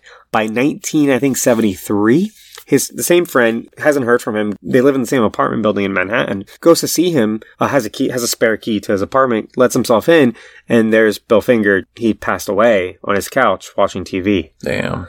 Bill Finger died essentially penniless and all alone, while Bob Kane died as a mil- multimillionaire known for creating single-handedly creating Batman, Ugh. the most popular character of all time, right? So the documentary called Batman and Bill is about this author who stumbles upon the story because he needs like a next thing to write about. And he stumbles about the story and he gets obsessed with it. And he goes and he does so much research and he wants to find any account of Bill Finger having credit because he wants to overturn this. He wants Bill Finger to get some recognition Right. for obviously creating the most popular Because character it's, ever. It's an injustice that he didn't. exactly. He is kind of the Batman of, of this story. Yeah. He does so much detective work. He finds out that Bill Finger was married twice, actually, but not when he was, not when he died, not when he was living alone, and had one kid. And so in order to legally do anything to give Bill Finger credit, he would need a living heir, of which he didn't have. Obviously, he wasn't related to Bill Finger. So he's looking for a living heir. And he finds out that his only son, Fred Finger, died in the 90s from Shit. HIV because he was gay and assumes, well, shit, that's it. Like, That's uh, the end of the that's line. the end of the line or whatever. Ends up doing more research. In that amount of time, he finds Bob Kane, before he died, was making a biography. So, let me rewind. Before then, there was like a letter that someone wrote basically saying, hey, Bill Finger needs more credit for Batman back in like the 70s because so and so and whatever, and he actually is responsible. And Bill Finger, being kind of a quiet, introverted guy, didn't really stand up for himself at this time, right? Yeah. But someone else was kind of helping him out. Someone And- like had his back. Exactly. Bob Kane writes a scathing essay about how, no, I came up with Batman all by myself, blah, blah, blah. Bill Finger was just my employee. He wrote a couple pages. That's it. Right. Ugh. Um, no, yeah, he, he doubled down on it. Fast forward to when, like the 90s, when, um, Bob Kane is getting older, he has a biography written about him. And in that biography, because he's much older now, they asked him about Bill Finger, and he was like, as an older man, he's like, you know what? Maybe I treated Bill Finger unfairly because he was probably responsible to hmm, 50 to 75% of Batman's creation. He fucking admits it on tape. right? 50 to 75%. Yeah, exactly. and that's his side of the story, meaning it's probably more, and we know that it's more. But he admitted to Bill Finger getting majority of the work, mm-hmm. right? Therefore, And shouldn't Bill Finger none none of of the the, credit. And again, died penniless. And that's what really kind of set this in motion. The guy in the documentary finds out that Fred Finger, Bill Finger's gay son who had passed, actually did have a kid because he was like dumb of me to assume that just because he's gay he didn't have children. I should have looked into that. Right. He had a daughter who he was kind of estranged with. Daughter lives in Florida. Flies to Florida, finds his daughter, and the daughter's like, I had a weird relationship with my dad, and on top of that, he died when I was like a teenager from HIV. It- it- I'm not. I know all about Bill Finger, but I really want no part of this. Right. And he's like, "Fuck," right? So Don't you want money? well, here's the thing. He's like, and then he, she tells him, listen, my dad, Fred Finger, he did this. He, he tried. He, he talked to people. He wrote to WB. Like, he tried getting Bill Finger some credit. And basically he was told he doesn't have enough money to like take this huge conglomerate to court, you know? You're right. So that's where that is. Like, we give up or whatever. Yeah, like the average person isn't going to take WB to court. Exactly. Someone convinces her to like at least write to WB. And so she's like, Hey, I'm so and so, and I would really like to talk about my grandfather's contributions to Batman. And WB's like, Oh, like you, we're so glad you called us. And you know what? We've got this movie coming out, The Dark Knight. This is 2008. Why don't you come down? It was this recent that. Yes. Oh, oh, shit. Why don't you come down to, it's more recent actually. Why don't you come down to Hollywood and you can be at the premiere, you can meet Christian Bale and Morgan Freeman. Morgan Freeman, and you can be on the red carpet and blah blah. blah. She's like, okay, cool. And they wine and dine her and whatever, and they gave her some money, and she's like, I guess we're all good or whatever. It was hush money. Okay, so then the next movie comes out, Dark Knight Rises, and they're like, oh hey, like. You know, we're happy to hear from you, and we just want you to sign this paper and take this check. And that was hush money. and Uh. it, she was forfeiting all her rights Ooh. because they don't because the thing is it's not just about putting bill finger's name on you know on the byline in the comic books and in the movies and the tv shows or whatever if you do that you're basically acknowledging that this person and therefore their family is entitled to a lot of money right Which hurts their bottom line. uh, oh, a lot. 80 years of a lot of money, right? so she's like, okay, fuck you guys. Like, we're going to court. She happens to be like family members with a copyright lawyer. oh. And not a big time copyright lawyer, but Someone that knows their yeah, shit. they knows her shit enough to at least get a case going. They ended up settling, and WB says, okay. Like, I guess they were afraid of what they could produce or whatever. And because again, they have Bob Kane on tape. All these people are dead. But they have Bob Kane on tape saying, yeah, Bill Finger's responsible for most of Batman. He actually wrote most of it, even though I said a bunch of It's actually shit. his character. Yeah. So in 2016 Four years ago. is when Bill Finger finally gets recognition for creating Batman. His first credits were on the TV show Gotham and Batman vs. Superman. Where it'll say at the very beginning, it says Batman based on characters. I don't know something Ba- created by Char- characters Kane. created by. yeah Bob Kane and Bill Finger. Wow. Yeah, I mean, obviously she probably gets a lot of money now. Her family, I- but They deserve But- it. It's rightfully theirs. Isn't that fucking wild? And then there was a theory that Bill Finger got buried in a pauper's grave. So it's like a grave where they just put homeless people, people who have no family or whatever. But Right. then apparently there's another account that Fred Finger, his son, had him cremated and then spread his ashes in the shape of a bat. Oh, like the. Batman logo. So who knows? If that's true, that's very sweet. Yeah. But again, just think of how sad it is that like think about the most profitable characters of all times, probably Batman and Spider-Man. Hmm But you can go anywhere on this planet and people know who Batman is. And the man who's single handedly responsible for that, like, almost got evicted out of his apartment before he died Ugh. with no family. Uh, meanwhile, so we're talking Bob Kane. I don't want to uh, insult the dead, but I will read you what's on his gravestone and let you be the judge. his gravestone says, God bestowed a dream upon Bob Kane. Blessed with divine inspiration and a rich imagination, Bob created a legacy known as Batman. Bob Kane, Bruce Wayne, Batman, they are all one and the same. Bob infused his dual identity character with his own attributes. Goodness, kindness, compassion, sensitivity, generosity, intelligence, integrity, courage, purity of spirit, a love of all mankind. Laying it a little thick, I think, but again, I'm not gonna speak ill of the dead. I'm just saying but- that's quite a gravestone to have when When it comes to light what you actually did. yeah, and what where the creator, the real creator of Batman, ended up dying. So obviously, I'm canceling this guy. Yeah, but- he's kind of a piece of shit. yeah. When we get to Superman, there's a similar story with uh, with the creators of Superman. They they basically lost all their rights to DC and they fought like the rest of their lives to get it back. Right. Uh, and they did not. They got fucked over real hard. But yeah, so um, he's canceled. Fuck that guy. Yeah. All right. All right. So final thoughts. On the movie, Yeah. it's a good watch. It's not without its flaws, but it's definitely worth giving it a try at least once. Yeah. If anything, just to see where, like, where we were then and then comparing it to where we are now. Yeah. This is a good movie. I talked a lot of shit about it, but overall, it's a good movie. If we're doing stars, I'd be like three out of four. Like, it's fine. Yeah, no, Uh, worth it, a watch. It was definitely fun to watch. I really liked it. I feel like it's a little rushed. I feel like it's a little short. I think it's just too preoccupied with proving itself as like cinema that it forgets to be like a complete movie. yeah, I can see that. Yeah. Um, Like they're trying, he's trying to like check all these boxes yeah. rather than, you know, make a, a story, you know? Yeah, like Yeah. like a competent story. Yeah. I, I I think there's there's a lot of like missing gaps here, but overall, like yeah, and, and you can see how this would kick off not only a series but a few more decades of comic book movies coming at you five six times a year, right? Yeah.